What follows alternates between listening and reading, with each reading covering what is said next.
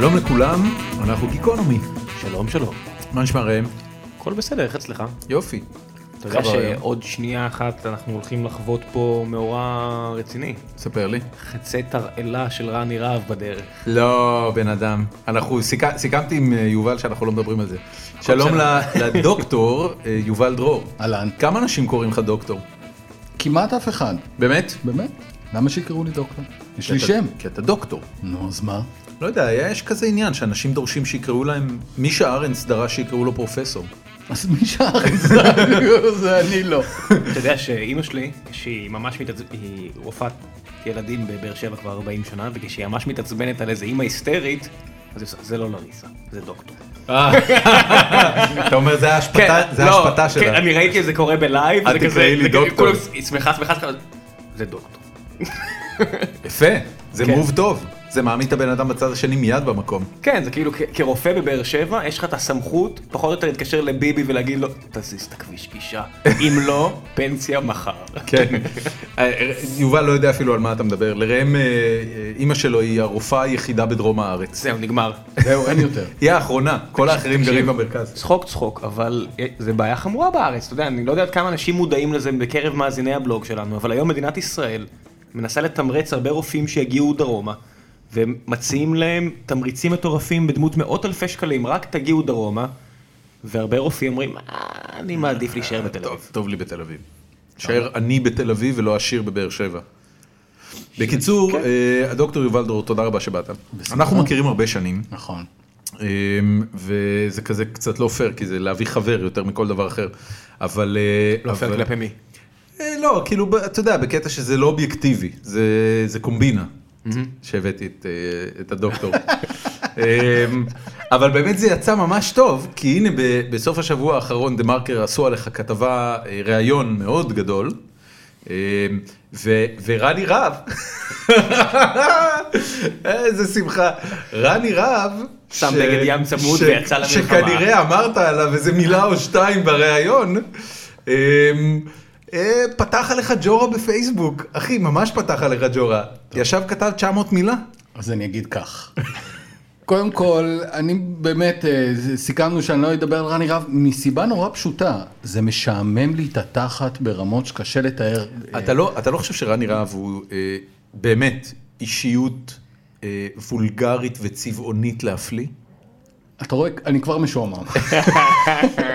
יפה, הנה משהו משותף עם רולניק. מה, על, מה, על מה רולניק אמר שזה משעמם? גם הוא היה לו איזה, כ- איזה, איזה רנט כזה שהוא התחיל על זה שזה משעמם וזה. בגדול אם זה לא גז, הוא אמר, תשם את הפה שלך. כן, משהו כזה. לא, לא, כן. אני, יש הרבה, יש משרה של נושאים שאני מוכן לדבר עליהם, פשוט... אתה זה- לא, זה אתה לא חושב שהוא איש מקצוע מעולה?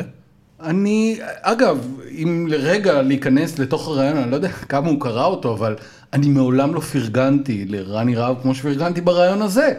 אמרתי, הוא איש מקצוע מצוין, נכון, אגב, הוא איש זה ראיתי. מוכשר. נכון. אמרתי, אני שמח שהסטודנטים שלי הולכים אליו, יש לו משרד לגיטימי. הוא לא הגיע למקום שהוא הגיע לחינם. אתה יודע, יצאתי מגדרי כדי אה, לפרגן לאיש, אתה יודע, יש מקומות ש... מה זה משרד? מ- די. שמישהו כבר יגיד, די, אני לא יכול ככה, עם, עם הסופגניות ועם הרולדין, ושמישהו יגיד, זה לא לגיטימי. לא, זה קשקוש, זה אגב, זה לא קשקוש. זה לא קשקוש. PR. רסמי זה קשקוש. מה, מה הקשקוש? המשרד שלו. אני, אני לא... הוא לא, הוא לא מחזיק משרד אנחנו אומרים, יחסי אנחנו ציבור. אומרים, אתה רק תענן. אני לא מכיר מספיק את פועלו המקצועי. אני רק יודע שבמבחן השורה התחתונה יש לו הרבה מאוד לקוחות, חלקם גדולים, חלקם אה, כן, לא, משפיעים. הוא איש עסקים ישראלי מצליח. בסדר. אה, אוקיי, די. אנחנו, כן, לא, בוא- לא, בוא- לא נצלול לזה, בזה נסיים את כן. נושא רני רהב. אה, אנחנו נוהגים להתחיל אה, את הפודקאסט הזה בחסות, אוקיי. מכיוון שמישהו חייב לשלם על כל הטוב הזה שאתה רואה סביבך. זה די מדהים. כל ה... כן, לא, אתה מסתכל על הקיר המתקלף, אבל חוץ ממנו שים לב כן, שכולם חוץ, סבבה. חוץ מהפטריה פה שלאט לאט אוכלת לנו את, הבריאות, אה, ממש ממש מאוד מושקע פה. מאוד. אז הפודקאסט הזה, הפרק הזה, וכל הפרקים האחרים, והציוד, והלפטופים, והתוכנות, והרוחב פס, הכל אה, אה, בחסות חברת Happy Sale, שהיא הסטארט-אפ שלנו, כמה נוח. כן, ואני המנכ"ל, אז אני יכול. לשלם על זה. ואתה מבקר את רני רהב. Happy Sale. כן, לא, לגמרי הון שלטון. ו Happy Sale היא אפליקציה למכירות אה, אה, לוחות מודעות, אה, מה שנקרא, ויש בה אה, לוח אה, מוצרי יד שנייה נפלא, עם הרבה טלפונים סלולריים ורהיטים ומוצרי תינוקות, ויש בה קטגוריית נדל"ן נפלאה, עם דירות למכירה ודירות להשכרה ודירות שותפים, ובאופן כללי זאת אפליקציה פנטסטית. אנחנו אובייקטיביים. מי שלא עוצר עכשיו את הפודקאסט ומוריד אותה, למה למה לעצור? במקביל. מחמיץ. פשוט מחמיץ. אני מסכים אגב, אני משתמש. או, הנה, כן, כן. תודה רבה. תשתמשו ב Pocket Cast, שימו ברקע. ופה מדובר חברים באדם מאוד אינטליגנטי. כן, מאוד. מאוד. דוקטור. דוקטור. דוקטור, כן. איש מצליח. מאוד. אתה אה, אה, בשנים האחרונות אה, מלמד, בעצם היית ראש החוג לתקשורת דיגיטלית במכלל המינהל. ראש המסלול, ראש המסלול, סליחה, כן. וה- והפכת לדיקן. נכון. שזה היה קטע מאוד מעניין, אני, אני, היו לי שיחות איתך והיה תחושת מיצוי והודעת שאתה פורש. ואז אה, הופה, חמש דקות אחרי זה, אני חוזר להיות דיקן. מה קרה? לא חמש דקות. זה מה שנקרא לזרוק מתחת לאוטובוס, חברים. ל- ל- לזה- קוראים כסף. לא. לא. בניגוד לנטען שאני מרוויח משכורת אדירה, שזה היה... עם איזה הטבות פיתו אותך לחזור לשם? שזה היה באמת, זה עשה לי את השבת, המשפט הזה של המשכורת האדירה שלך, זה היה באמת יציאה מוצלחת. אוקיי, אז הנה- הנה הסיפור. אה, אני הגעתי למכללה המינהל ב-2010 לתפקיד ראש מסלול תקשורת דיגיטלית, היו בבית הספר לתקשורת ארבעה מסלולים, ואני הייתי ראש, ראש מסלול אחד מהם, תקשורת דיגיטלית. אוקיי. אה, מי הביא אותך לשם אגב? מי שהביא אותי זה דוקטור אווה ברגר, שהייתה אז דיקנית. הבנתי. היא עדיין שם? כן, כן, בהחלט. היום היא ראש התמחות אה, תוכן ויצירה בבית הספר. אוקיי. אה, היא הייתה דיקנית, אחרי אה, שנתיים היא סיימה תפקיד, כי היא הייתה דיקנית שש שנים בסך הכל, אני הגעתי בסוף התקופה שלה. אה, והגיע, נבחר בעצם דיקן אה, חדש לבית הספר, פרופסור הלל נוסק. והוא היה, היה בתפקיד שנתיים, כאשר בשנה האחרונה גם הייתי, בעצם נדחפתי אה, לקחת חלק ניהולי יותר גדול בבית הספר. אה, וזו הייתה תקופה מאוד לא טובה לבית הספר מהרבה מאוד בחינות. מה זאת אומרת? מאבקים. מה, הפוליטיקה? אה, כן, מאבקים בין בית הספר לבין ההנהלה, שלא הייתה מרוצה מהאופן שבו בית הספר מתנהל. אה, ירידה בשביעות הרצון של הסטודנטים שלומדים בתוך בית הספר. תוכנית לימודים שאנחנו עצמנו הרגשנו שלא אה, אה, מתעדכנת מספיק, לא, לא מכשירה באופן מספיק טוב את הסטודנטים שלנו. ומכל הסיבות האלה אני הרגשתי שהמקום הזה לא הולך למקום טוב, הוא פשוט לא מתקדם למקום טוב. ובאותה תקופה היו הרבה מאוד שינויים, גם אה, נבחר נשיא חדש אה, למוסד, נשיא למכללה. חדש למכללה, למסלול האקדמי המכללה המינהל. ואני, אה, הסיפור אומר ככה, אני נכנסתי לתוך חופשת הפסח ואמרתי, אוקיי, אני צריך לקבל החלטה, האם אני נשאר כאן או עוזב. ואמרתי, אני אשאר כי מגיע נשיא חדש, ויכול להיות שיהיו שינויים, ואז אני אתחרט שאני הלכתי ולא נהניתי מכל השינויים האלה. חזרתי לבית הספר ואמרתי, קיבלתי החלטה, אני נשאר פה לפחות לעוד שנה לראות מה קורה. ואחרי שבועיים נגמר לי האוויר. באמת? כן, אחרי שבועיים הרגשתי שאני אני לא יכול לנשום יותר. אז עזבת. והודעתי שאני עוזב, הודעתי של, שלא מתאים לי, ואז אמרו לי, תשמע, למה אתה מתפטר בזה? בוא, במסגרת ה... ההסכם שיש פה ממחירי המינהל, אתה יכול לצאת לשנת חופשה ללא תשלום. זה לא מחייב אותך בכלום, אבל אם אתה רוצה לחזור אחרי השנה הזאת, אנחנו בעצם מחויבים לקחת אותך. מה יש לך להפסיד? אמרתי, אתם יודעים מה, רעיון, כן, נשמע מעולה. רעיון כן, רעיון מאוד בסדר נוח. גמור. שכרו- מה, אריתראי שלמד במקומך? מה זה שנת... אה, מי- תפס את מקומך? לא, בינתיים לא תפס אף אחד, אבל... לא, אבל אה, העברת קורסים. נכון, והצליחו איכשהו לשבץ אה, אנשים אחרים בקורסים שלי, מרצים מן החוץ, חלק אנשים אחרים היו אמורים ללמד. ו- ויצאתי, ו- ובזה נגמר הפרק שלי במכלל המינהל, ואז הגיע הנשיא החדש. הנשיא החדש? אה, פרופסור אשר טישלר, איפה הוא בא? הוא, בא- הוא היה דיקן של רקנטי באוניברסיטת תל אביב. טישלר. אתה מכיר את עמית טישלר. אנחנו מכירים טישלר. כן, אני לא חושב שזה אותו אחד. באמת? כן. כי האבא של טישלר היה איש אה, בכיר. פעם הבאה אני שם לך ריטלין בבירה, בוא נמשיך. אוקיי. בקיצור, אה, הוא הגיע, הוא נכנס לתפקיד ב-1 באוגוסט, הגיע למשרד ב-9 בבוקר, וב-10 בבוקר קרא לכל המרצים, אנשי הסגל התקניים בבית ספר לתקשורת, ואמר, אני פה שעה, אבל אני כבר מבין מה קורה פה, כי בכל זאת עשה איזושהי חפיפה, אני לא מרוצה מאיך שהדברים מתנהלים. ו... אחרי שעה? מה- מה מה קרה? לא, שחטתם פלסטינאים בגינה? מה... הוא שעה, הוא שעה בתפקיד, אבל הוא עשה איזה חפיפה של איזה חודש. אוקיי. ובעצם אמר, אה, אני לא מרוצה מאיך שהדברים אה, מתנהלים, ואני לא חושב שהדיקן הנוכחי יכול אה, להמשיך ולעמוד בראש בית הספר, ואני מבקש שתחזרו אליי עם פתרון אחרי שבוע, כי, כי המצב לא טוב. אמ, רק שאני אבין, הדיקן ישב מולו? לא, הדיקן לא הוזמן לפגישה הזאת. שזה היה... snap. כן, זה, זה, זה היה איזה... Holy כן, shit. זה היה טעון טעון מאוד... זה- אה, זה לינץ'. כן, זה לא לינץ', הוא אמר, אני מאוד מכבד. אתה צודק, זה לא לינץ', כי זה מאחורי הגב. זה לא לינץ', זה מרד. כן. אבל זה לא היה, מרד, זה הנשיא של המקום, זה כן, לא... אבל אבל הוא מדבר לכל ה... לא, אתה- אתה מב- אתה מבין שזה אקט ניהולי אגרסיבי יחסית. אני מסכים, זה היה, כן. זה היה באמת, אה, אני מודה שאני הופתעתי, כי בניתוח שלי, שכשאני עזבתי, אמרתי, אוקיי, הוא יגיע, עוד לא מכיר את כן, הדיקן, חצי וזה שנה, ייקח חצי שנה, הראש, ופה עניינים. ושם, והשנה הזאת עוד. פעם הלכה לאיבוד, ו... אה, אה, עכשיו אני אקצר מאוד את הסיפור, התכנסנו כל אנשי הסגל, אני כבר, אה, אמנם לא הייתי בבית הספר כי אמרתי אני עוזב, אבל פורמלית אני מקבל שכר עד אוקטובר, ואני הבנתי. באוגוסט, הבנתי. אני עדיין חלק מבית הספר. התכנסנו בביתו של אחד המרצים, וניסינו לטכס עצה, ואז שאלו אותי האם אני אה, מוכן, האם אני מעוניין בתפקיד, כי אחד מאנשי הסגל דיבר קודם עם טישלר ואמר לו, לדעתי אתה צריך למנות את יובל. ואז העיניים הופנו אליי, כאשר הוא סיפר את זה באותה פגישה ואמר, אני הצעתי, ואז פנו אליי, אמרו לי, יובל, אתה בכלל רוצה? אמרתי, לא. אני לא, אני לא, זה לא נשמע לי כמו רעיון טוב. אני לא רוצה. I'm במצב, on my way to Australia. במצב שבו בית הספר נמצא באותה התקופה, זה תפקיד נורא קשה, בתנאים מאוד מאוד קשים, כשבאמת בית הספר נמצא בשפל הכי גדול שלו מאז שהוא קם, והוא בית הספר לתקשורת הראשון בארץ, כלומר, יש לו מסורת בכל זאת מאוד אה, רצינית. לא, אני לא רוצה, אבל בהשוואה היה היה לפתרונות, לך רעיון מי יכול להיות? לא, לא היה לי רעיון מי יכול להיות. אמיר ול- חצרוני פנוי ומחפש עבודה חדשה. אה, לא כל כך, הוא בסוג'ו סין. סבבה, אז בוא נחזור לזה. סוג'ו. כן. אה, טישלר העלה איזשהו רעיון והייתה איזושהי אה, הרגשה בתוך הסגל שזה לא רעיון מוצלח. אה, ובסופו של דבר אמרתי תראו אם אתם שואלים אותי אם אני רוצה לא. שואלים אותי אם אני חושב שאני יכול להחזיר את בית הספר לפסים שלו כן אני חושב שאני יכול אבל זה מטורף מי שרוצה את התפקיד בעת הזו. אה, בסופו של דבר יצאנו מהפגישה הזו, אמרו אוקיי, אנחנו אה, נמליץ עליך ונראה בכלל אם טישלר מוכן, כי זה הרי הוא לא, הוא לא פנה אליי.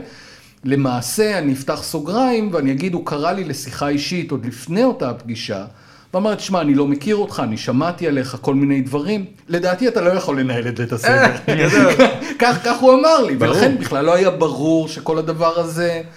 אז- אה, כשאמרת להם לא ידעת שהביג בוס הולך להגיד, "אה, אני לא- חולק- אני חולק על דעתכם. Don't think so. לא יודע, אבל בסופו של תהליך, זה, זה היה ממש בתחילת אוגוסט, בתחילת ספטמבר, אחרי שהסגל הגיע אליו, אחרי שהוא נפגש איתי כמה וכמה פעמים, הוא העלה כל מיני תנאים, אני העליתי כל מיני תנאים שאמרתי, אם אני לא מקבל את זה, את זה, את זה ואת זה, אני לא נכנס מה, לתפקיד. סלסלת פירות וזה? לא, אבל כל מיני תנאי עבודה, כל מיני. כל מיני כלים. תראה, אה, אתה, אתה מתאר פה משהו, תשמע, יש לנו מאזינים, וגם אני באופן אישי עבדתי בהרבה מקומות בחיים שלי. הסיטואציה שבה מנהל פונה לצוות כלשהו ואומר, תקשיבו, מה שהיה לא יכול להמשיך, כי אני לא מרוצה, כי א', ב', ג', אה, ושכל הדבר הזה קורה בקונטקסט של בית ספר, זה משהו שאף אחד אף פעם לא שומע עליו בחוץ. למה?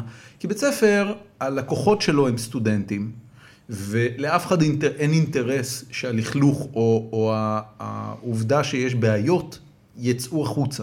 אין, אין, לה- שזה יצא החוצה, לאף אחד אין אינטרס.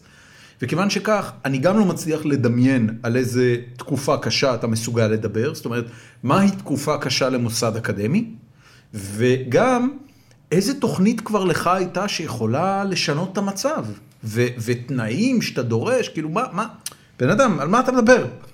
טוב, זה, זה באמת סיפור ארוך, אמנם יש לכם פודקאסט מאוד מאוד ארוך, אבל לא, זה, זה, דבר, ייקח יותר, תסביר. זה ייקח יותר זמן.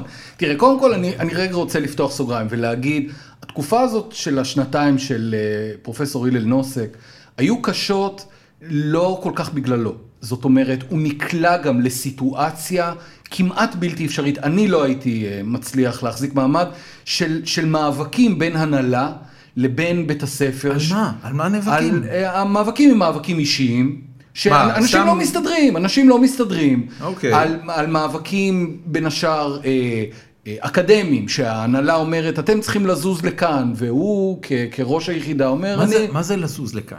למשל, לקצץ במספר השעות שלומדים לתואר. למשל, אומרים לך, אתה מלמד יותר מדי שעות סמסטר לתואר, תקצץ, תוריד קצת. זה לא משהו שה- שהמועצה להשכלה גבוהה בארץ קובעת? לא, אני- בית הספר... אני זוכר שכשאני הייתי באוניברסיטה היה מפתח שעת הרצאה שבועית שקולה לנקודה סמסטריאלית, אתה צריך להגיע ל-120 נקודות בתואר, זה נכון, across the board בכל האוניברסיטאות, מה, עם מה יש לשחק פה, על אני- מה אתה מדבר? אני אסביר. בית הספר צריך מינימום של 120 שעות סמסטר, זה 120 הנקודות שעליהן אתה אוקיי. דיברת. אנחנו לימדנו 138. אוקיי, לימדנו 138 כי אה, זה היה אחד היתרונות הגדולים של בית הספר, שהוא נתן אקסטרה בכל מיני מקומות ובכל מיני שטחים. אוקיי. ובעצם באה ההנהלה ואומרת, שמעו, בואו, אה, תורידו, תורידו, אה, עכשיו, אתה יודע, כשאתה צריך להתחיל לקצץ, זה קשה, במה אתה, אתה, אתה מרגיש שכל דבר הוא נורא נורא חשוב. אז היה תהליך, ואני נותן לך רק דוגמה אחת אה, בעניין הזה, היה תהליך שבו בית הספר מתנגד כי הוא מרגיש שכופים עליו לפגוע בתוכנית שלו, בתוכנית המאוד מאוד טובה שלו. בסדר, אבל אין תקציב, מה אתה רוצה? מי- אז- מי מי ייקח על עצמו את זה? אז יפה, אז לכן יש מאבקים, לכן אה, יש מאבקים שהם חלקם כלכליים, עכשיו אתה מבין למה לא היה חשמל במשך שבוע ברמת השרון? הם חלקם... תקשיב, אה, אה, פויר כתב על זה מאמר קראתי, מאוד, נגיע לזה אחרי זה, בכובע האחר, נגיע, נגיע, נגיע, נגיע, תן לו לסיים, נגיע. סליחה, המאבקים הם חלקם כלכליים, הם חלקם אישיים, חלקם הם מהותיים, הם עקרוניים ממש, הם לא... אבל התוצאה של כל הדבר הזה, זה, זה, זה אווירה, אווירת עבודה לא טובה, כאשר ברקע, אה, צריך להודות, אנחנו לא, לא מתביישים בזה, יש גם ירידה במספרי הסטודנטים שמגיעים לבית הספר. ירידה... רק רק מת- בתקשורת או גם בעוד מקצועות? אה, ב- כאילו זה משהו שהמכללה עוברת, או זה- משהו זה- שה- זה ה- משהו שה- בית הספר לתקשורת אני עובד? אגיד כך, כל המוסדות להשכלה גבוהה, כולם, ללא יוצא מהכלל, חווים ירידה במספרי סטודנטים, והסיבה היא נורא פשוטה. יש פחות ילדים, א', בשנתונים, פשוט פחות ילדים עושים, עושים, ההורים פה עושים פחות ילדים, אין מה לעשות. ילדים, אה, חילונים, אה, יהודים. כן. מבין הילדים שבכל זאת יש, אין גידול במספר הזכאים לתעודת בגרות. בלי תעודת בגרות אתה לא יכול להמשיך לתואר ראשון. ובמקביל, מספר המוסדות שמעניקים תואר ראשון בישראל רק הולך וגדל. אז יש יותר מוסדות שרבים על פחות אנשים, והתוצאה היא שכולם חווים ירידה, כולם. אני, אני חשבתי שתגיד לי ש, שהסיבה שבגללה זה קורה זה שכמות האנשים שרוצים לסיים תואר היא היא יורדת, כי פחות ופחות, אתה יודע, אם פעם תואר היה כרטיס כניסה למעגל תעסוקתי אה, אה, וסוציו-אקונומי גבוה יותר, אז היום זה כבר לא ככה, היום, אתה יודע, שוק התעסוקה שופט אותך על פי מה אתה שם. יודע ועל פי מה עשית, על פי עקומת הלימוד שלך, על פי מגוון רחב של ברוב פרמטרים המוחלט של. המקומות, לא בכולם. זה גם שם, זה גם נמצא ברקע, אני מסכים שגם זה נמצא ברקע. אז- בוודאי בתחום התקשורת. אז ב- בתחום אתה התקשורת... יודע, אחד כמו נוי אלוש, הוא, הוא יכולת ההשתכרות שלו היא פי כמה יותר גבוהה מבוגר תואר שני של מכללה כלשהי זה בתקשורת. בסדר גמור, אבל כמה נוי אלוש יש? זאת אומרת... נוי אלוש רק יש- אחד. בן אדם, יש לא מעט נוי אלושים. אחד. לא, לא, חבר'ה לא. שמתחילים לכתוב, מחזיקים בלוגים, בסדר. עושים ערוצי יוטיוב של, בסדר. של מאות אלפי צפיות. ובכל זאת, בכל זאת, אני עדיין חושב שיש ערך בכל זאת לתואר ראשון, לא כמכשיר מקצועי, אלא כמכשיר שפותח אותך לעולם, שמסובב לך איזה משהו בתוך הראש, אתה אומר, וואו, מה, מה הוא אמר פה עכשיו שפתח לי איזה כיוון מחשבה? לא, אני לא יודע לעשות עכשיו משהו, אבל אני מרגיש בן אדם קצת יותר אה, משכיל, קצת יותר מעניין. תואר ראשון יש לו גם את התפקיד הזה. יש, אני חוזר רגע ל, לירידה, הירידה היא אז גם בכל המוסדות, והיא גם ירידה בלימודי תקשורת בכל המוסדות. כלומר, זה, אוקיי. לא, זה לא משהו שהוא אופייני רק לנו. אז אני, אני, אני אשאל עכשיו שתי שאלות, ועל הראשונה ננסה לקצר, כי העניין הפוליטי הוא מעניין, אבל, אבל לא מספיק מעניין. ועל השנייה אני אשמח לקבל תשובה מלומדת, כי אתה בן אדם מהרהוטים והאינטליגנטים שיצא לי להכיר. הדבר הראשון זה, אז מרגע שעלתה האפשרות שאתה תהיה דיקן, מה היו הדרישות שלך כדי להרגיש שאתה מסוגל להחזיר את הרכבת הזאת לפסים? פעם ראשונה. דבר שני שאני רוצה לשאול אותך, וזה גם עלה בשיחה עם אה, אמיר חצרוני בשבוע שעבר, שאני אני מנסה להבין אותה, איזה תובנה אקדמית אה, חוקרים בתחום התקשורת בכלל מסוגלים לנסח? אה, ו- ואני בכוונה אעלה משהו שאמרתי לחצרוני, אתה יודע, במדעי החיים, אם מישהו מגלה את ה-DNA, זאת תגלית דרמטית, זה בעצם מגלה את המנגנון שעל פיו אתה, אתה משתכפל ומשם החיים נראים אחרת. מדעי הטבע שונים, נכון. מדעי הטבע מאוד שונים, אה, גם פיזיקה שונה, מדעי זאת אומרת, הטבע. יש פה עניין של תגליות. מה קורה, ב, ב, אה, מה קורה בתקשורת שהוא תגלית משמעותית? אוקיי. אבל נתחיל מהראשון נתחיל דווקא. מהראשון. מה דרשת? אני ביקשתי כמה דברים. אה, קודם כל ביקשתי שייתנו לי לעבוד בשקט. אני אמרתי, אתם לא, אי אפשר, אני לא יכול לעבוד בתנאים שפרופסור נוסק עבד, זה בלתי אפשרי. אני קודם כל צריך לדעת שאתה עומד מאחוריי ואני לא צריך כל הזמן להסתובב. שנית, אני ביקשתי במקומות מסוימים תוספת של כוח אדם, כדי שאני אוכל להניע כל מיני מהלכים. שפשוט לא היה מי שיעשה את זה, ואני רציתי לעשות, אז ביקשתי זה על הגרושים, אבל זה שינה לחלוטין את uh, בית הספר. תן לי דוגמה למשהו כזה שידעת שהוא עולה גרושים אבל הוא דרמטי לאווירה.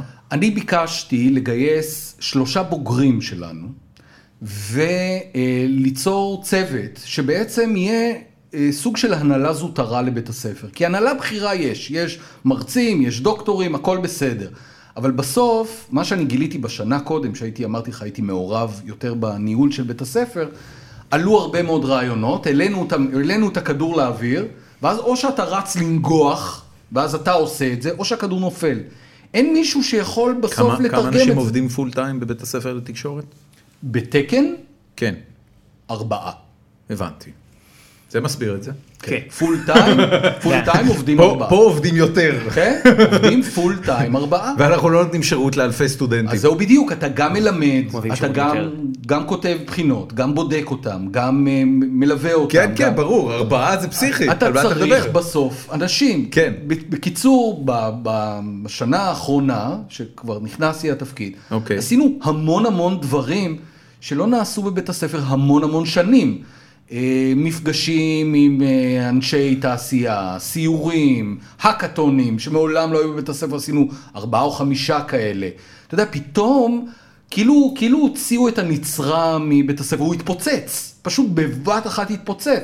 עכשיו, זה מורגש, זה מורגש, קודם כל, בתוך בית הספר, האווירה לגמרי השתנתה, מין איזה אווירת דכדוך, פתאום יש אווירה של עשייה. פרודוקטיבי, כן, שמחה. ש- שנית, לראשונה מזה תקופה לא מבוטלת, יש עלייה ברישום לבית הספר לתקשורת. אני איך- פותח איך אתה- את איך אתה- השנה הזאת עם יותר סטודנטים ממה שפתחתי שנה שעברה. תסביר לי איך זה עובד, זאת אומרת, הסטודנטים של השנה הקודמת פשוט אומרים לחברים כן. שלהם, תקשיב, אתה צריך לבוא ללמוד פה, זה זה מגניב לאללה. באמת? זה- כך. זה ככה עובד? זה ככה זה עובד, א', איך איך אתה רואה את זה? זאת אומרת, אה, אני מראיין כל מועמד שמגיע אליי. הבנתי, והוא אומר ואני לך, שואל אותו, שמעתי תגיד לי, מזה, למה, הגעת? אני שואל, באופן הכי, למה הגעת לפה? למה לא הגעת לספיר, אתה לבינתחומי, אתה לאוניברסיטת מראיין תל אביב? מאות סטודנטים כל שנה? נכון, נכון. אני והסגל שלי, כן? הבנתי, כל אוקיי. מי שנכנס בשערי בית הספר רוצה להתקבל, אני רוצה קודם להכיר אותו.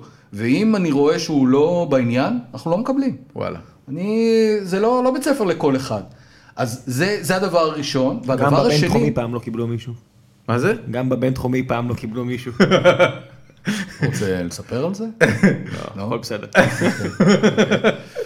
אה, והדבר השני שעשינו, שהוא מאוד מאוד דרמטי, שינינו לגמרי את תוכנית הלימודים שלנו, מהיסוד. זאת אומרת, כל, כל פילוסופיית, הפילוסופיה האקדמית שלנו, שינינו אותה, עשינו מהפכה מאוד מאוד למה? גדולה. מה היה לא בסדר בפילוסופיה כי- הקודמת? הפילוסופיה הקודמת הייתה מבוססת על פילוסופיית הטעימות. בוא תלמד קצת פה, סדנה פה, סדנה שם, קצת טלוויזיה, קצת רדיו, קצת עיתונות, קצת פה, קצת שם. תצא שאתה יודע אה, מעט מאוד דברים על הרבה מאוד דברים. זה אוקיי. מין, מין, וזה זה, זה עבד במשך זה לא הרבה מה מאוד שתואר שנים. ראשון אמור להיות עבור סטודנטים? כן, אבל, וכאן כאן נמצא אחד השינויים הגדולים ביותר שעברה הדיסציפלינה שלנו. אה, שוק העבודה הפך להיות שוק הרבה יותר אכזרי מהבחינה הזאת שהוא רוצה לקבל מישהו שיודע לעשות משהו, שיודע שהוא מומחה במשהו, או שלפחות יש לו רקע הרבה יותר מעמיק מאיזושהי טעימה באיזושהי סדנה, באיזושהי שנה. מצחיק, מצחיק שאתה אומר ששוק העבודה נהיה אכזרי בכך שהוא דורש מאנשים לדעת לעשות משהו. זה משפט אה, לא, מצחיק. לא, אני, לא, בעיניי זה לא מצחיק. אני אסביר למה, אני אסביר. כן, בטח. אני אסביר. תקשורת באופן אה, מסורתי הייתה ה-liberal arts degree אה, הקלאסי. זאת אומרת, אתה לומד קצת תקשורת, קצת פילוסופיה, קצת סוציולוגיה, קצת לעמוד מול מצלמה, קצת לכתוב, קצת, זה ליברל ארטס, כן. זה מין תואר כללי כזה, עם איזה טוויסט מגניב של, של מדיה, של פלר, של מגניבות. וזה עבד במשך הרבה מאוד, ש... וזה גם מה שהשוק רצה. אתה יודע שהאקונומיסט עשו הש- בסוף שבוע האחרון, אה, הכתבה הראשית שלהם הייתה למה חשוב ללכת לאוניברסיטה בארצות הברית, והם לקחו את כל arts אה, universities הגדולים, והם ניסו לחקור מכל הזוויות, היה מאמר כזה של 17 דקות listening אם אתה רוצה לשמוע את הפודקאסט שלהם, והם ניתחו מכל הזוויות, והם הראו שעדיין יש מספר מוסדות, שכושר ההשתכרות שלך גובר, והם ניתחו את זה בצורה מאוד מאוד חכמה ויפה, לקחת גם אנשים שיכלו להתקבל להרווארד והלכו לקולומביה וכל מיני כאלה כדי לנטרל כל מיני השפעות של האם מי שהולך להרווארד היה משתכר טוב גם בלי הרווארד וכאלה, והראו שליברל ארטס דגרי עדיין מעלה לך את היכולת השתכרות בצורה ניכרת, גם, אתה יודע, בלי ההכשרה הספציפית להיות- לעשות משהו. סבבה, אז קודם כל אנחנו עדיין נותנים הכשרת ליברל ארטס קלאסית, לא ויתרנו על זה, אבל בתוך לימודי התקשורת, בפנים, אמרנו ששיטת הטעימות היא כבר לא עושה את העבודה, לא לשוק וגם לא לסטודנטים. זאת אומרת, גם הבוגרים שלנו אמרו,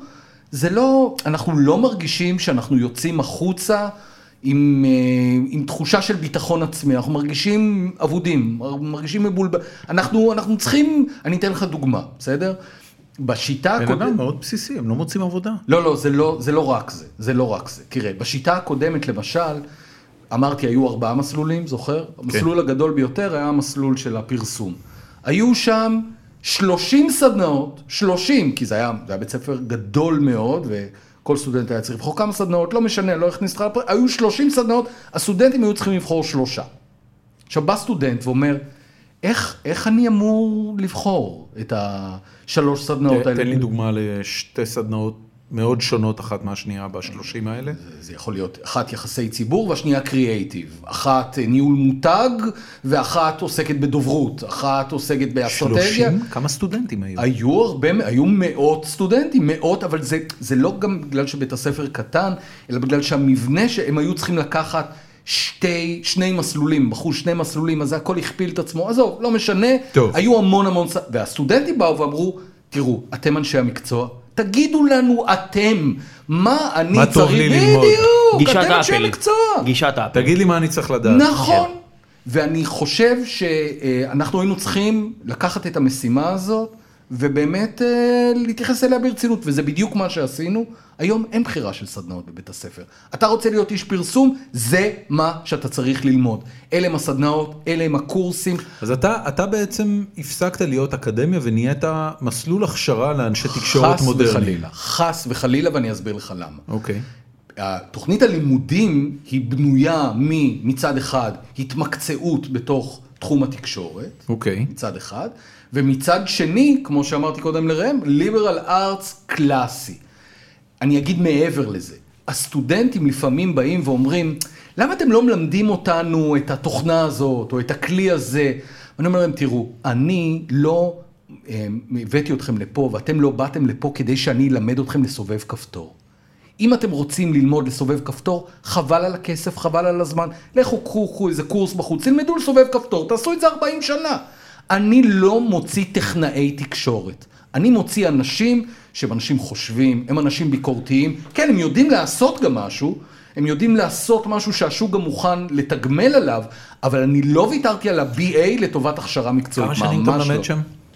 זו תהיה השנה השישית. אוקיי, מי הבוגר שאתה הכי גאה בו? תראה, קודם כל... תראה, קודם כל אני לא מספיק אה, ותיק בשביל שהסטודנטים שלי שלמדו אצלי, יהיה להם קילומטראז' שאני יכול להגיד, אה, אבל אני אגיד לך כך, אם אתה מסתכל על משרדי הפרסום הגדולים ביותר בארץ, האנשים שלנו שם, מנכ"ל מכאן אריקסון בישראל, עמית משיח, הוא בוגר שלי. הבנתי. של בית הספר, כן? אה, אחד, ה, אה, אה, אחד המנכ"לים המשותפים של אדלר חומסקי, הוא שלי, הוא של בית ספר לתקשורת. אנחנו נמצאים, הבוגרים שלנו, יש לנו יותר, שמע דורון, אבל- חמ- אבל- אבל זה- 5,500 בוגרים. כן, זה, זה, זה מספר פנומנלי, צריך נכון. לומר. אה, אם הם היו מהנדסי תוכנה, זה, אתה מבין שיכול להיות שזה היה מייצר אלפי סטארט-אפים, אבל, אבל רגע, אני לא... איזה, אבל- איזה, לא, לא, לא, איזה, לא, לא, לא, רק סטארט-אפים, כי רק סטארט-אפים לא. זה מה. שחשוב. לא, לא, לא, איזה זבל. זה באמת, ממש, ממש. נאצי, אה, אוקיי. זה הדבר היחיד, לא, סטארט-אפים. לא, לא, כן. לא, ממש, בסדר. ניאו-ליברל מניאק. אתם, אתם, אה, אתם צודקים במאה אחוז, זה היה פופה, איך אומרים בעברית פופה? זה היה זה היה דיבור נגוע, אם אתה רוצה פופה, דיבור נגוע. דיבור נגוע. נגוע. כן. אני, אני מתנצל על זה מעומק הלב, אני שותה בירה מעולה אגב. גולדסטאר אנפילטרד והיא קצת משפיעה עליי כי לא אכלתי כבר כמה שעות טובות כן. אז יש מצב שאני אגיד שטויות בזמן האחרון. המאזינים לא אבל יודעים, רגע, אבל רגע. דורון שם פה כאילו אה, קערה מלאה בפיצוחים, שהוא מסתכל עליה. זה יותר גרוע מפיצוחים זה מאנצ'יז זה מאנצ'יז, זה כן. פיצוחים עם תבלינים כן, וזה מלא במונסודיום גלוטמט, ש- ודורון רוצה, אבל הוא אני לא יכול. נטרף אני לא נטרף. בן אדם אני מסתכל פה על כן. על הקערה לא, אז זה תסגור את המיקרופון, אני אדבר עם לא, אין. אסור לסגור, אה, אנחנו מקליטים ברצף. אוקיי. זה העניין, אבל רגע, תקשיב, בוא רגע ניקח ניקח את זה צעד קדימה. אמ, בוא בוא נדבר רגע על תקשורת, אוקיי? הרי כשאתה מסתכל היום על כל מי שהוא כוכב של המדיות החדשות בתקשורת, מעטים מהם עברו הכשרה, חלקים לא מבוטלים מהם פורצים עוד הרבה לפני שהם מסיימים תיכון. אנחנו... עמרי אה, חיון. אה, עזוב את עמרי חיון. למה לעזוב את עמרי חיון? כי, לא, כי עמרי חיון הוא דוגמה מצוינת לשוק הישראלי, ואני מדבר איתך על, על, על פנומנ, פנומנים גלובליים. ואני יכול להגיד לך, אני וראם אה, שמאוד מחוברים לתעשיית המשחקים הדיגיטליים הבינלאומית, אה, יש פלטפורמה שנקראת טוויץ', אני לא יודע כמה אתה מכיר את זה, אנשים משדרים את עצמם משחקים משחקים תוך כדי שהם מדברים מעל זה. באמת, מאות אלפי צופים, מכניס מלא כסף, אנשים עושים מזה פרנסה אדירה. איך, איך בכלל אפשר להתמודד עם זה בעולם, ב, ב, בקונטקסט של מסגרת אקדמית כמו בוא- שאתה בוא, מלמד בה? תן לי גם להוסיף עוד קצת על השאלה של דורון, כי אני מרגיש שלא דיברתי כבר כמעט שתי דקות. לא, אני צוחק. אה, לא, באמת זה אמיתי. אבל איך אתה, כאילו, בבית ספר לתקשורת, והוא לא שותה, כן. לא, אני שותה, הכל אז מלאה ברום. זה הטריק. אתה היחיד שסחי כן, פה. לא, בן אדם. כן, לא, לגמרי, סטאר- הסל- הסלקנו פה בכל מקום אלכוהול. אה, בגדול, איך אתה יכול, בבית ספר לתקשורת, איך אתה לא מרגיש שהאדמה רועדת לך מתחת לרגליים? כשאפילו אני, שאני כאילו בתעשייה והכל, אני אומר, אני מרגיש זקן בגיל 30 וש- ושייבה, כשאני רואה את החבר'ה, אתה יודע, בן דוד, אה, אחיינים שלי, שהם בטוויץ', שאומרים לי, מה, אתה לא שם? אתה יודע, ואני רואה שידורים עם 20 מיליון צופים, ואני אומר, מה זה, זה יותר מהרייטינג שהיה לה סמויה בשיא, זה יותר מאשר המשדרים של, אתה יודע, שנות ה-60 של ניקסון אומר, I'm not a crew. כן. אוקיי, אז אני אני אענה על שתי השאלות. אני אתחיל איתך, דורון, ואז. אני אעבור אליך. זה מדהים שהוא זוכר את השאלות, אני כבר שכחתי את השאלה שלי. אני אתחיל איתך. אתה לא מתבייש.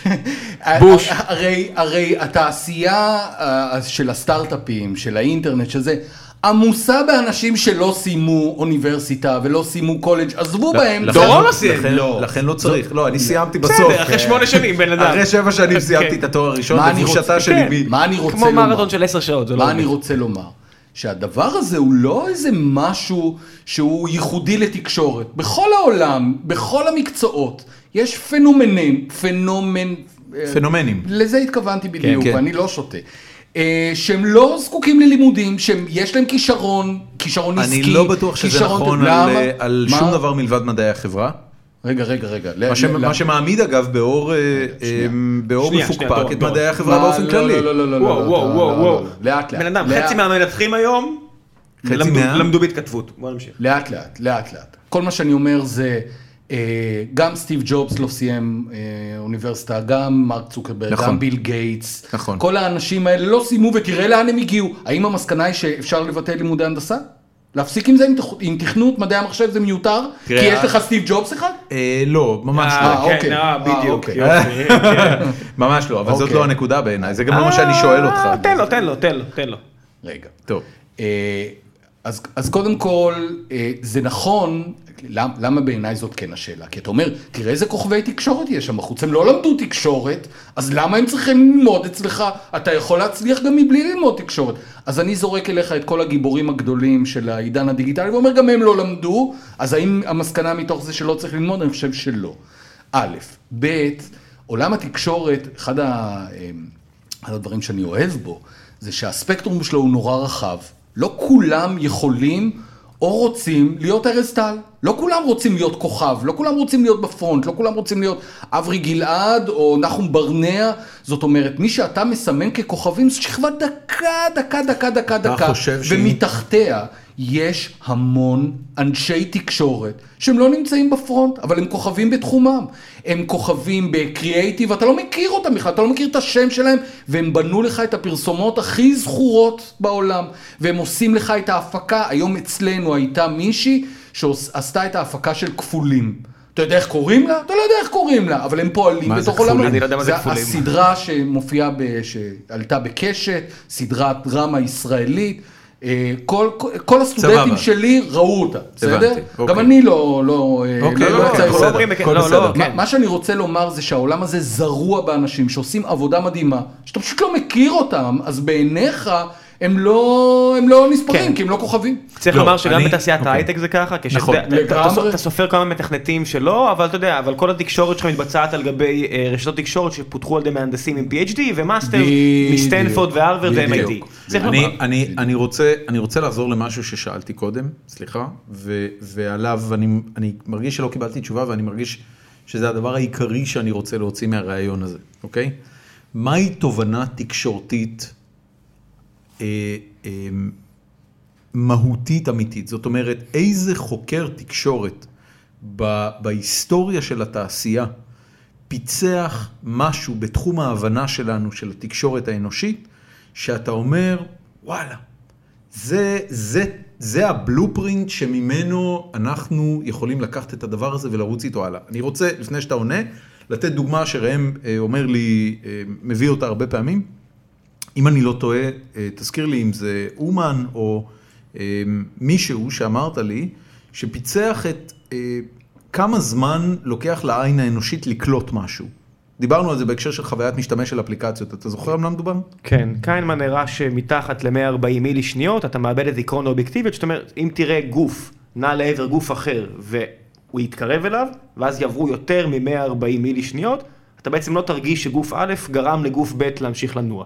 אם זה יהיה פחות מ-140 מילי שניות, אתה תרגיש שגוף א' בעצם דחף את גוף ב', למרות שזה שני, אתה יודע, זאת אובייקטים גרפיים. אומרת, הוא, הוא בעצם הצליח אה, לזהות משהו שהוא בחיווט הנוירוני של הבן אדם. אתה מבין? זאת אומרת, אם... אתה כזה סאקר של מדעים מדויקים. לא, שזה זה לא פשוט, העניין. אה, זה לא העניין, העניין הוא שאני, אתה יודע, כשהוא סיפר לי את זה בפעם הראשונה, אגב, רק כדי להסביר למי ששומע את זה ולא מבין על מה לעזאזל אנחנו מדברים, מה שישראל אומן בעצם... זה לא ישראל, זה דניאל קיינמן. סליחה, אה, קהנמן, מה שהוא בעצם גילה, זה שאם אה, אובייקט מסוים זז לעבר אובייקט אחר, ו, אה, ולכאורה נוגע בו, אתה יודע, מדברים פה על אנימציה או על כל דבר אחר בתחום התפיסה האנושית, אה, אם זה פחות מ-140 millisecond, אז זה ייראה כאילו זה פוגע בו והגוף השני זז בגללו. זאת אומרת, אנחנו נפ... נפרש את זה במוח האנושי שלנו בתור סיבתיות. causality, כן. ואם אם זה יהיה פחות מזה, אז אנחנו לא נפרש את זה בתור סיבתיות. אוקיי? איזשהו משהו כזה שמרגע שניסחת אותו, אתה, אתה יכול להשתמש בו כדי לבנות שכבה נוספת של חוויית משתמש של הרבה מאוד דברים. ובנוגע למה שאמרת, זה לא במדעי הטבע, הוא היה בפסיכולוגיה. בסדר. כן. מה, אה. מה יש בתחום התקשורת שאתה אומר, תקשיב, הבן אדם הזה בשנה זו וזו עשה את המחקר הזה והזה, מה שיצא ממנו זה X, כל סדרות הריאליטי סלאש פרסומות סלאש לא יודע מה שאתה משתמש בהם היום בתחום התקשורת, מבוססות על המחקר הזה כי הוא פשוט פיצח את המנגנון. טוב, אני אגיד כמה דברים. קודם כל, אה, בניגוד למה שנכתב בכותרת של הדה מרקר, אני לא דוקטור לתקשורת. באמת? לא רק שאני אה, לא... נכון, אתה לא- מהתוכנית לא לטכנולוגיה וחברה. למדע, טכנולוגיה וחברה. למעשה, אין נכון. לי תואר ראשון בתקשורת. אין לי תואר שני בתקשורת, אין לי תואר שלישי בתקשורת. אני אורח, אורח של הדיסציפלינה. בסדר? אני סוציולוג. אוקיי. בסדר? אני סוציולוג, ולכן אני מרגיש קצת לא בנוח לדבר על דיסציפלינה שלא בה גדלתי. אז אני, ברשותך, אני אקח אותך לדיסציפלינה שבה כן גדלתי, וזאת סבבה. סוציולוגיה. יאללה, בסדר? זורם איתך לשם. למרות שאני אני, אה, מוכן גם לקחת את האתגר וללכת לתקשורת, זה נורא קל להסביר את זה, אבל אני אקח אותך בכל זאת לסוציולוגיה. מה, מה בעצם הסוציולוגיה אומרת? אבות הסוציולוגיה במאה ה-19 אמרו, אנחנו רוצים לייסד מדע חברה. מדע מדעי החברה. והם האמינו שהם צריכים לקחת את המתודה ממדעי הטבע. כלומר, מה, מה, זה, מה זה מדע? מי הם מדע, היו אגב? אה, אמיל דורקהיים, אה, מקס ובר, אנשים מהסוג הזה, קרל מרקס במובן אה, מסוים. מרקס היה אקדמאי? הוא, הוא היה כלכלן. הוא היה איש אקדמיה? כן, הוא לא היה איש אקדמי. הוא, אגב חי בעוני נורא, ממש. הוא, מת בחסר כל כן, בלונדון. כן. פשוט, אבל אני אומר, הוא היה קומוניסט, מה אתה רוצה?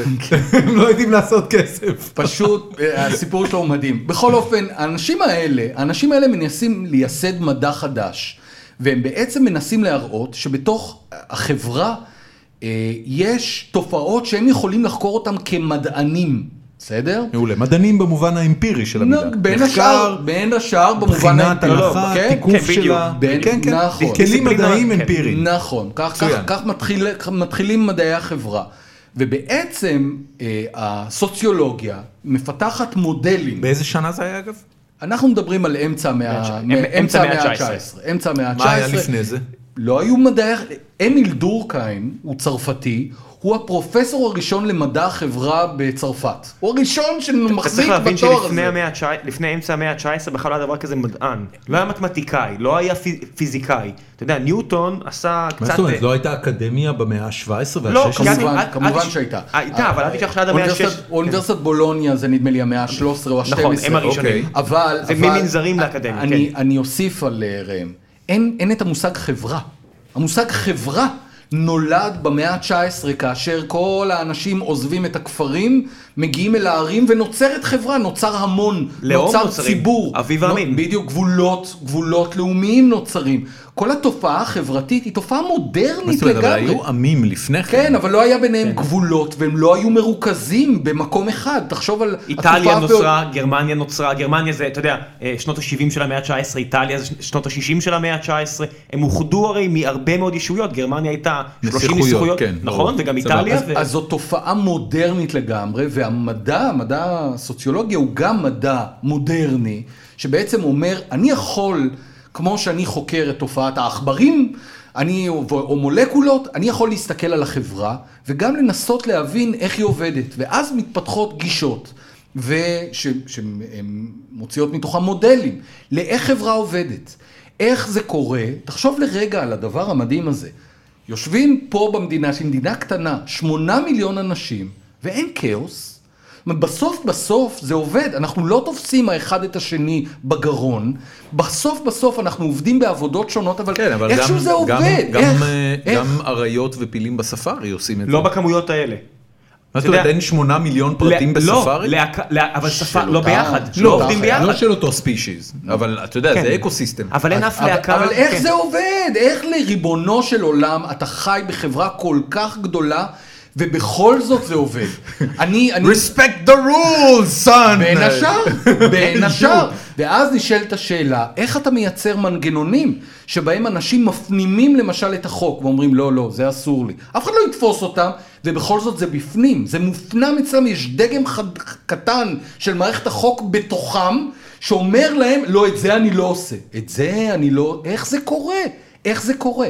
אני מסביר לסטודנטים שלי, סוציולוגים מתעניינים בשאלת הדבק. מה מדביק את האנשים? איך זה עובד? עכשיו, אתה רוצה לטעון בפניי שאנשים שחוקרים את החברה ומסבירים מנגנונים חברתיים, לא. הם לא תורמים לא, לא, לחברה לא, לא, לא, כמו... לא. אני לא, לא, אני- דור- דורון ניסה להטריד, ואתה בא בקטע של האשמות. לא? לא, לא, ממש לא. אני, אני שואל שאלה הרבה יותר אה, פשוטה מזה, להפך. אני, אני מסתכל, אתה יודע, אני מסתכל על, ה, על האקדמיה, ובתחומים של מדעי הח- החיים, ובתחומים של מדעי, מדעים מדויקים, אה, אני מבין את הקונספט של תגלית, ואני יודע לנקוב בשמן של תגליות. ואני יודע לה- להסביר איך תגלית, איך, גיל, איך גילויה של תגלית מסוימת הוביל כעבור כמה שנים ו, ו, ועם התפתחות הידע לגילוי של תגלית נוספת שתמכה בה או פירקה אותה וכן הלאה. יש לי את גוף הידע הזה אצלי. אני חושב שלרוב האנשים יש, תורת היחסות של איינשטיין, אתה יודע, אנקדו, אנקדוטות אקדמיות. מה הם התגליות הגדולות של תחום מדעי התקשורת? אז אה, קודם כל, אה, עכשיו אני חוזר רגע לתקשורת עוזבת סוציולוגיה. תקשורת, בייחוד תקשורת המונים, הרי שינתה את העולם במאה ה-20. נכון. עכשיו, איך הדבר הזה עובד לא ברמה הטכנית, אלא ברמה של השפעה.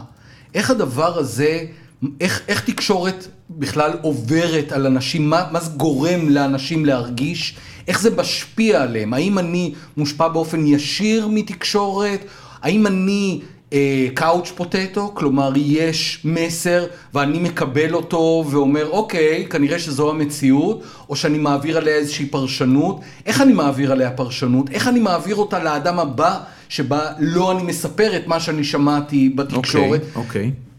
וגמור בתקשורת של היום, של רשתות חברתיות, שהיא כבר לא one to many, אלא many to many. נכון. איך הדבר הזה עובד? מצוין. זאת אומרת, מישהו אני- יודע? כמובן שמישהו יודע, מה זאת אומרת מישהו יודע? אתה לא יודע. אה, אני יודע לתאר את הפעולה של זה במובן אוקיי. המכני, ואנחנו מנסים אבל- להבין אותה. אבל לא אני, במובן אני, אגיד. אני אגיד לך מה, הנה, הנה מה שאני מחפש, כן. ש, שכאילו תגיד לי או תשתף אותי אם אתה יודע. אמ, האם יש, סתם לדוגמה, אמ, האם יש נוסחה ש, שהאקדמיה, אתה מבין? neo-liberal. אתה. מבין? לא, לא, אין, זה בושה וחרפה. נוסחה, נוסחה, אתה מחפש נוסחה. אני מחפש נוסחה, אתה מחפש נוסחה, אתה אני מחפש מדבר. לא מעולם, העולם לא, שלי. רגע, ת- אל ת... זה- דרך אגב, זה רגע. העולם של דורון. אני, זה כן- כן. העולם שלי. לא, לא, זה בדיוק אני העניין. מחפש, לא, תקשיב, אני מחפש, דורון מתחפש עכשיו. אני מחפש נוסחה כן. לרייטינג, אני מחפש נוסחה ל clickbait, אני מחפש נוסחה לווירליות, אני מחפש צעדים ראשונים בדרך לפיתוח הנוסחאות האלה, כי אם לא, מה שווה המדע הזה אבל, שנקרא יודע, חקר התקשורת? אבל זה בדיוק הנקודה שתיקח את 2011, ב-2011 זוכים שלושה אנשים בפרס נובל, וזה הסיפור המדהים, שלושתם סותרים אחד את השני. יש לך בן אדם אחד שטען סברה א' על שוק ההון, והוא קיבל נובל, בן אדם שני, שילר, קיבל נובל על הם, פושקין. הם קיבלו, הם קיבלו שלושתם- נובל על שלוש הסברות הסותרות? אה, שני אנשים, שניים כי בדרך כלל מהם, אתה מקבל נובל כן. על, על עבודה מסוימת. אז שניים, שניים מהם קיבלו נובל על העבודה שלהם, העבודה של שני אלה סתרה אחד את השנייה, אני תכף אביא לך את השמות שלהם, והאדם השלישי קיבל את הנובל על זה שהביא לשניים הראשונים את לא, לא, הכלים להוכיח. אתה, אתה לא עוזר לי, אני לא, מנסה לקבל ממנו תשובה אני רק אומר. שכל דבר שהוא לא במדעי הטבע, אתה לא תמצא את מה שאתה מחפש. אתה לא תמצא אה, הוכחה ניצחת, אתה לא תמצא משהו שיישאר אולי עוד 100 שנה ולידי. פסיכולוגיה, תיקח את מה שפרויד אמר, הרי הגיעה אה, הבת שלו והגיעו חוקרים אחריו ואמרו, ההוא דיבר שטויות. אבל יש הרבה מאוד דברים שפרויד ניסח שאנחנו עדיין מקבלים אותם לפחות במידה לא מבוטלת. ו- ואגב, אני לא יודע אם פסיכולוגיה באמת נופל להגדרה הזאת. ו- ודברים שמרשל מקלואן אה, אמר, או, הם מה הוא לא, אמר? לא מה נכונים אמר- מה אה, אמר היום. מרשל מקלואן? למשל, הוא דיבר, אה, אני אתן לך דוגמה אחת שאני, שאני אוהב. העניין הזה של החם וקר וזה, אני, אני לא אכנס לזה. אני, אני אגיד לך, למשל, הבחנה של מרשל מקלון. הוא אמר, יש לנו נטייה להבין את אמצעי התקשורת שאנחנו, החדשים, דרך הראי האחורי. למה הוא התכוון? הוא אמר, כאשר מגיע אליך כלי תקשורת חדש או טכנולוגיה חדשה, ה- זה כל כך מהמם אותך, אתה אפילו לא מבין את הפוטנציאל שלו, אתה מבין אותו רק דרך המושגים של משהו שכבר עבר, ולכן הראייה האחורי. ולכן הוא אמר, תוכניות הטלוויזיה הראשונות נראו כמו תוכניות רדיו מצולמות. כי אנשים אמרו, מה זה טלוויזיה? אה, זה רדיו עם תמונות.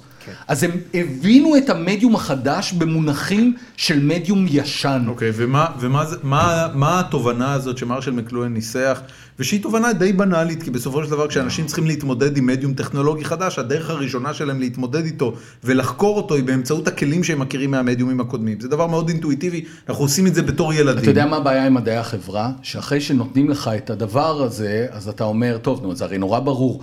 אה, מרקס, למשל, בוא נלך רגע לקרל מרקס, שהסביר איך בעצם עובדת השיטה הקפיטליסטית. איך זה קורה שהעשירים נהיים יותר עשירים, והעניים לא מצליחים לצאת מהעוני. הוא הסביר ממש במונחים די ברורים. אבל, אבל, אבל זה, את זה אני מקבל כתובנה משמעותית, אני שואל איפה זה בתקשורת. לא, בסדר, אז רגע, אז בתקשורת יש לא מעט מודלים שמסבירים באופן מאוד מאוד ברור איך תקשורת המונים עובדת, איך היא עובדת עליך. איזה מהם אתה הכי אוהב?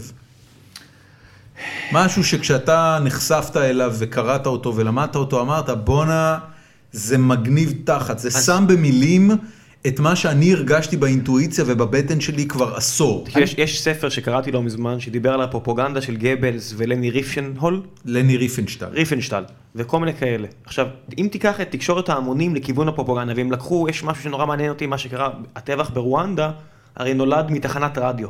הייתה שם תחנת רדיו שכל הזמן אמרה, הטוצי אשמים, הטוצי אשמים, הטוצי אשמים, ככה. בין שירים אמרה ופמפמה, עד לרגע שהיא אמרה, טוב יאללה חבר'ה, מתחילים להרוג את הטוצי האלה. עכשיו, ה-use cases האלה של תקשורת המונים שהובילו לטבח, זה חדש, כי רדיו זה כולה המצאה של 80 שנה, אחרי זה הגיע טלוויזיה, אחרי זה הגיע אינטרנט, ואז אתה מבסס את זה כולה, אתה יודע, על דברים יחסית חדשים. אבל התובנות שהם הביאו, הרפטטיביות, המסר הפשטני, אבל אני, אני, אני לא, לא מתחמק ממך, אני למשל מאוד אוהב את התיאוריות של ניל פוסטמן. ניל פוסטמן אה, הקים... אה, מי זה? זה אה, אמריקאי שהקים את התוכנית הראשונה למדיה אקולוגי ב-NYU, אוקיי. נפטר בשנת 2003. מתי הוא הקים את התוכנית הזו? כמה שנים קודם לכן, כמה שנים קודם כאילו לכן. ב- אתה מדבר על בסוף 20 שנות שנה ה-תשעים. האחרונות, כן, כן, כן, כן, אוקיי. כן, סוף שנות ה-90. ובעצם הוא התייחס למדיה כאל סביבה אקולוגית, במונחים אקולוגיים. כלומר, הוא ניסה להבין איך האינטראקציה יחסי בין... גומלין. ב- בדיוק, יחסי הגומלין בין תקשורת לבין טכנולוגיה לבין מדיה עובדים. מה קורה כשאתה מכניס משהו, מוציא משהו, איך הדבר הזה עובד כמערכת, אוקיי. כמערכת אקולוגית. מעניין. לגמרי מעניין, מאוד מאוד מדבר אליי. על מה הוא יישם את זה? זאת אומרת, איזה דוגמאות הוא הביא? אתה יודע, מה, מה הוא אוקיי, דיבר הוא- על, אה, אוקיי, על בוא- חברות מדיה, על, על חברות הוא דיבר, אנושיות? הוא דיבר בעיקר כללי? על טלוויזיה. אוקיי. הוא כתב אה, כמה ספרים, האחד מהם הוא בידור עד מוות, סיפור, ש... אה, ספר שתורגם לעברית, השני הוא אובדן הילדות, גם הוא תורגם לעברית, והשלישי הוא טכנופולי, או טכנופולי זה תורגם לעברית, שלוש הספרים האלה מופיעים בעברית. בבידור עד מוות הוא בעצם מסביר איך הטלוויזיה רידדה את השיח. הוא אומר, במאה ה-19, כשהיה אה, debate של, אה, של הנשיא לינקולן עם... אה, עם מה, 18, עם הדמוקרט מה, 19. שהפסיד. כן, בדיוק, הם נפגשים. אז כך נראה debate. לינקולן מדבר שעתיים, ואז מגיע המועמד השני וגם הוא מדבר שעתיים, בכיכר העיר כמובן, ואז לינקולן עולה שעה, ואז יוצאים להפסקת צהריים. חוזרים, הוא עונה שעה, ואז לכל אחד יש שעה וחצי לסיים, וכך נראה debate במאה ה-18 וה-19.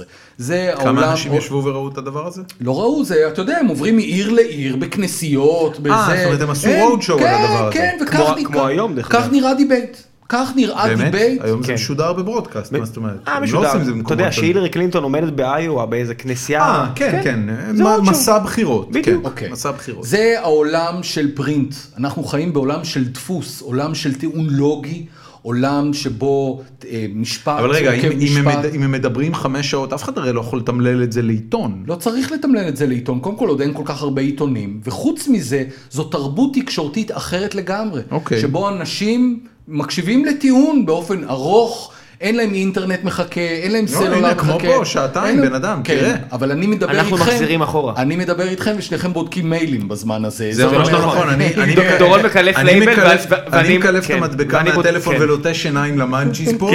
וראם מסתכל על התיק שלו בבורסה. בקיצור, נכון, בבקשה, כן, זה נו. נכון. אז אתה מבין? מאוד מעסיק אותו. אבל אני ילד ריטלין, אוקיי. אז לי מותר, אני יכול, תמשיך.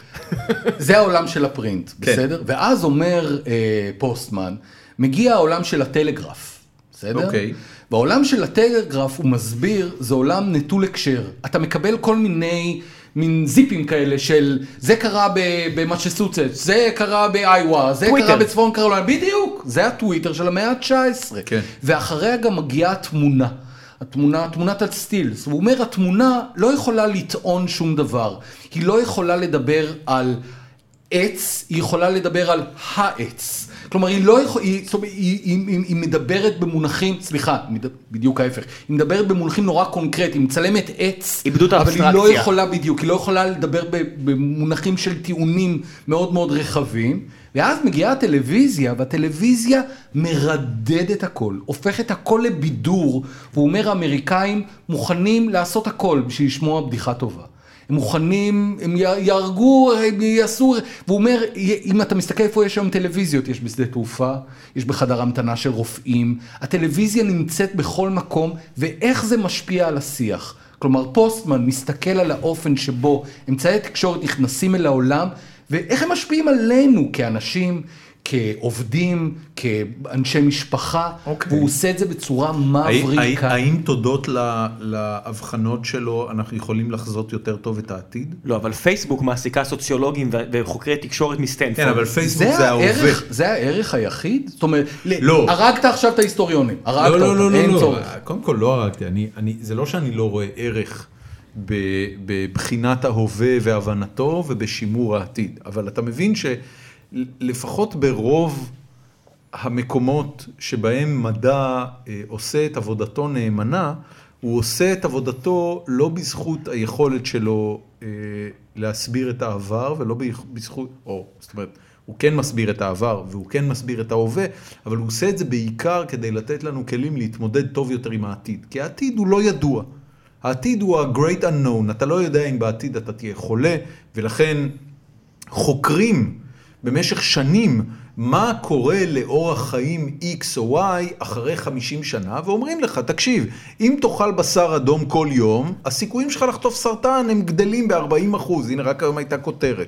מי שאוכל סטייק פעם בשבוע, סיכוייו לחלות בסרטן גדלים ב-40 אחוז. אבל זה מאוד תועלתני. מצוין. אבל זה מאוד תועלתני. תחשוב, החוקרים... אבל, אבל, זה, אבל אתה יודע, אם, אם המדע הם- עושה משהו כדי לשפר את חיי המין האנושי ואת חיי הפרטים שבו, זה זה, זה לא, להאריך אז- את תוחלת אז חייהם. בוא אני ראייה, אציע מה לך זה. צרה אז של בוא אני מדע? אציע לך, בוא אני אציע לך... באמת צור- יש משהו חוץ כן. מאשר איכות חיים. ותוחלת אושר, חיים? לא. אושר, תחשוב, הפלט, תחשוב אפלטון וסוקרטס, ותחשוב כל החוקרים הראשונים שהם פילוסופים. עד היום, כשאתה מקבל תואר דוקטורט, זה עדיין נקרא תואר בפילוסופיה נכון, של. נכון. תחשוב, כל החוקרים הראשונים הם פילוסופים. תחשוב על כל הפילוסופים. אבל זה בסדר, אני לא אומר שום דבר נגד זה. אני אומר, סבבה.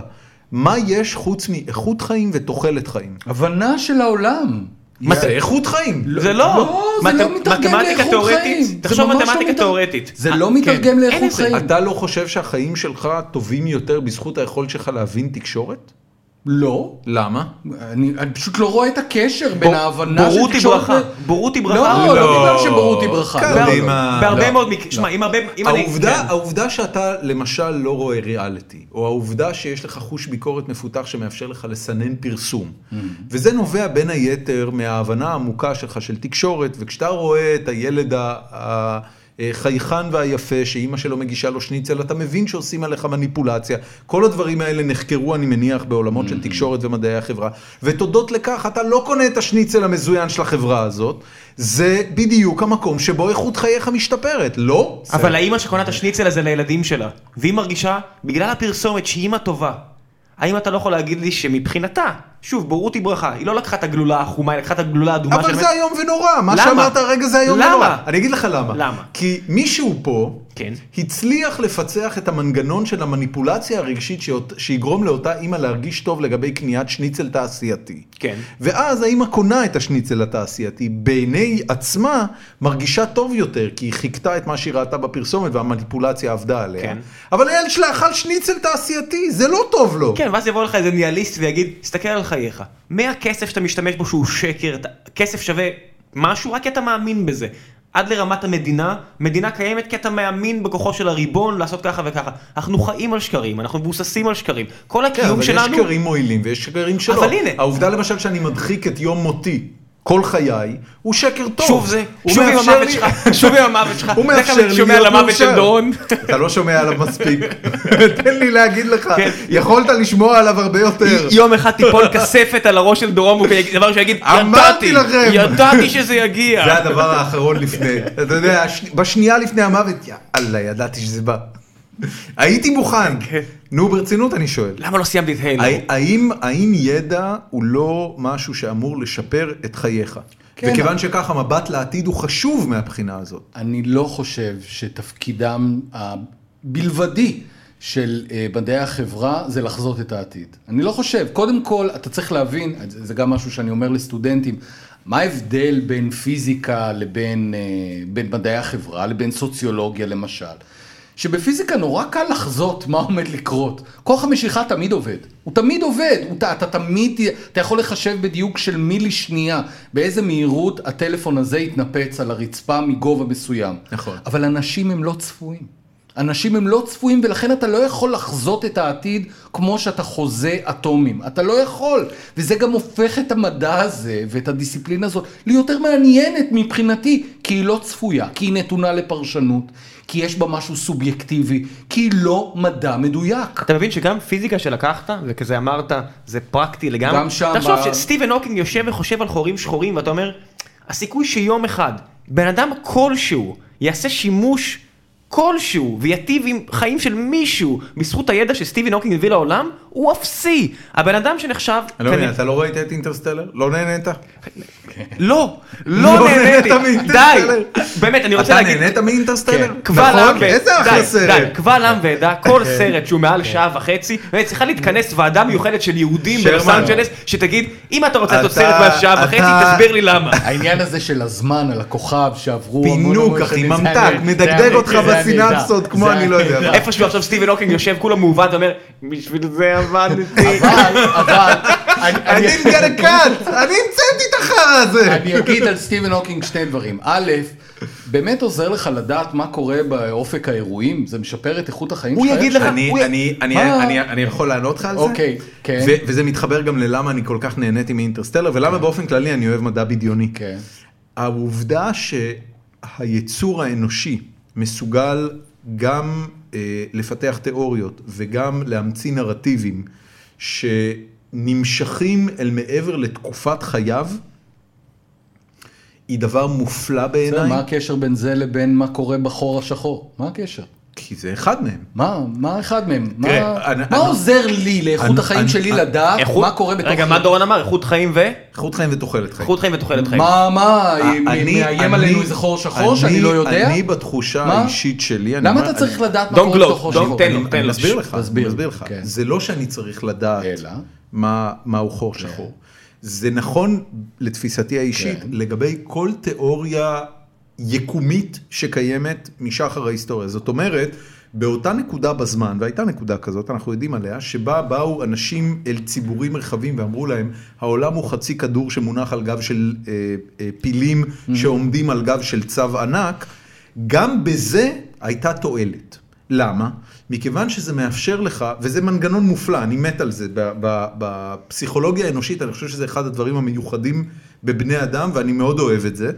זה מאפשר לך לחרוג באמצעות הדמיון ובאמצעות המחשבה אל מעבר לגוף הפיזי והמרחב הפיזי שאתה חי בו, למקומות אחרים, לעולמות אחרים, דורון, זה, לזמנים זה אחרים. פשוט מגניב אותך. זה פשוט כן, מגניב אותך, אבל זה יופי. איכות חיים, אבל מגניב מה? אותך זה איכות חיים. אוי, אז אתה מ- אבל זה מפחד חיי- שירות אבל חיים חיי בצורה נורא חיי רחבה. טובים כן. הרבה יותר בסדר. בזכות אוקיי. קיומם של חיי טובים מיתולוגיות. הרבה יותר בזכות העובדה שאני מבין איך חברה עובדת. אבל זה מעולה, אני סבבה. עם זה. הנה, זה- הנה, זה מה שהיית. צריך להגיד. בוא לכן- נעבור לרני לכן. אני אומר, זה מה שאני ניסיתי להגיד. עכשיו בואו נעשה רייטינג. כן. עכשיו תמונה של רני רהב תגיד לי, ו space רגע, אני אגיד עוד משהו, אמרתי כן, שני דברים כן, לגבי כן, סטיבן. הוקינג. גם החבר'ה האלה, הפיזיקאים הגדולים שאתה כל כך אוהב וזה, הם גם מה זה טועים. לא, זאת ברור. אומרת, הם גם לא, יש, לא אה, תגיד, הם איזה אורקלים שירדו מלמטה והם בן יודעים. אדם, ניוטון, בזבז חצי מהחיים שלו כדי להפוך כספית לזהב. נכון, אתה אתה אתה יודע, לזהב. היית חוזר אליו, חצי מהחיים שלו, על- כן. על כימיה הוא אתה בזבז. חוזר אני- למאה ה-17 אני- ואומר, דוד, תפסיק, זה לא יקרה, זה די, gonna happen." די כבר. אני, אני, יש אה, אה, בחור שנותן הרצאות בכנס DLD, יצא לראות אותו כבר כמה פעמים, אני לא זוכר בדיוק את השם שלו, זה קצת לא בסדר, אבל אני אמצא את השם ואשים לינק ב, ב, אה, באתר. אה, והוא נותן בכל אחת מההרצאות כן, האלה, הנביא, נותן- הנביא? כן, הנביא, אתה זוכר את השם שלו? לא, אבל אני לא רוצה-. אני לא רוצה לתמוך הוא- בו. הוא נותן הרצאות שהכותרת שלהם זה קריסטל בול. אני, אני הולך עכשיו לתת לכם מבט אל העתיד, מי, בדרך כלל הוא מדבר מי על חברות מי לא מסחריות. מי הולך להצליח, מי לא הולך להצליח. ומה אתה חושב על זה? רגע, רגע, ומה שנחמד בו, זה שכל הרצאה הוא גומר במילים, אה, and you shouldn't trust me because I get this shit wrong all the time. זאת אומרת, הוא ישר מבטל את עצמו כבר בזה, אבל התובנות שהוא נתן הן תובנות מצוינות, וגם בכלל כיף לה- להקשיב לו. כמו כן. תקשיב, שכיף להקשיב לכל נביא. אתה רוצה- רוצה לדבר על רידוד? תקשיב, DLD מינכן האחרון, אני יושב, ובגלל שאתה יודע, אנחנו אורחים של יוסי ורדי, אז אני יושב שם שורה ראשונה- ראשונה ליד ורנר ווגל, ה-CTO של אמזון ויוסי. ואז מגיע הנביא שדורון מדבר עליו, והנושא שלו לשתי דקות הקרובות זה למה אמזון הולכת להיכשל. ואני מסתכל על הפנים, על הפנים של מר CTO של אמזון, ורנר ווגל, והוא מתחיל להסתכל כזה, אתה רואה את, הלחי שלו רוטטת, כי הוא יודע מן הסתם, הדיון פה עכשיו זה רק בידור. ואני מוציא לאט לאט את הטלפון, מנסה לתפוס אותו בצילום בזמן שמסבירים לו למה החברה שלו הולכת להיכשל, והוא רק מסתכל ישר על הבמה, ובלי בכלל להסתכל, אומר לי, pull it away. אמרתי, הכל בסדר. אגב, צריך להגיד, כן, ראם אומר להיכשל, הוא לא מתכוון להיכשל, הדבר היחידי שהוא נותן בהרצאות האלה זה מאיזה חברה לדעתו האימפקט שלה ב- על עולם העסקים ועל על המרחב הטכנולוגי יזמי, אינטרנטי, אה, אה, על על המדיה הזו, יגדל בשנה הקרובה או לא. ואגב, לגבי טוויטר, הוא נתן תחזיות מדויקות שנתיים רצוף. תגיד, לא מעניין אותך לדעת למה כולם עכשיו רוצים לעשות בידור?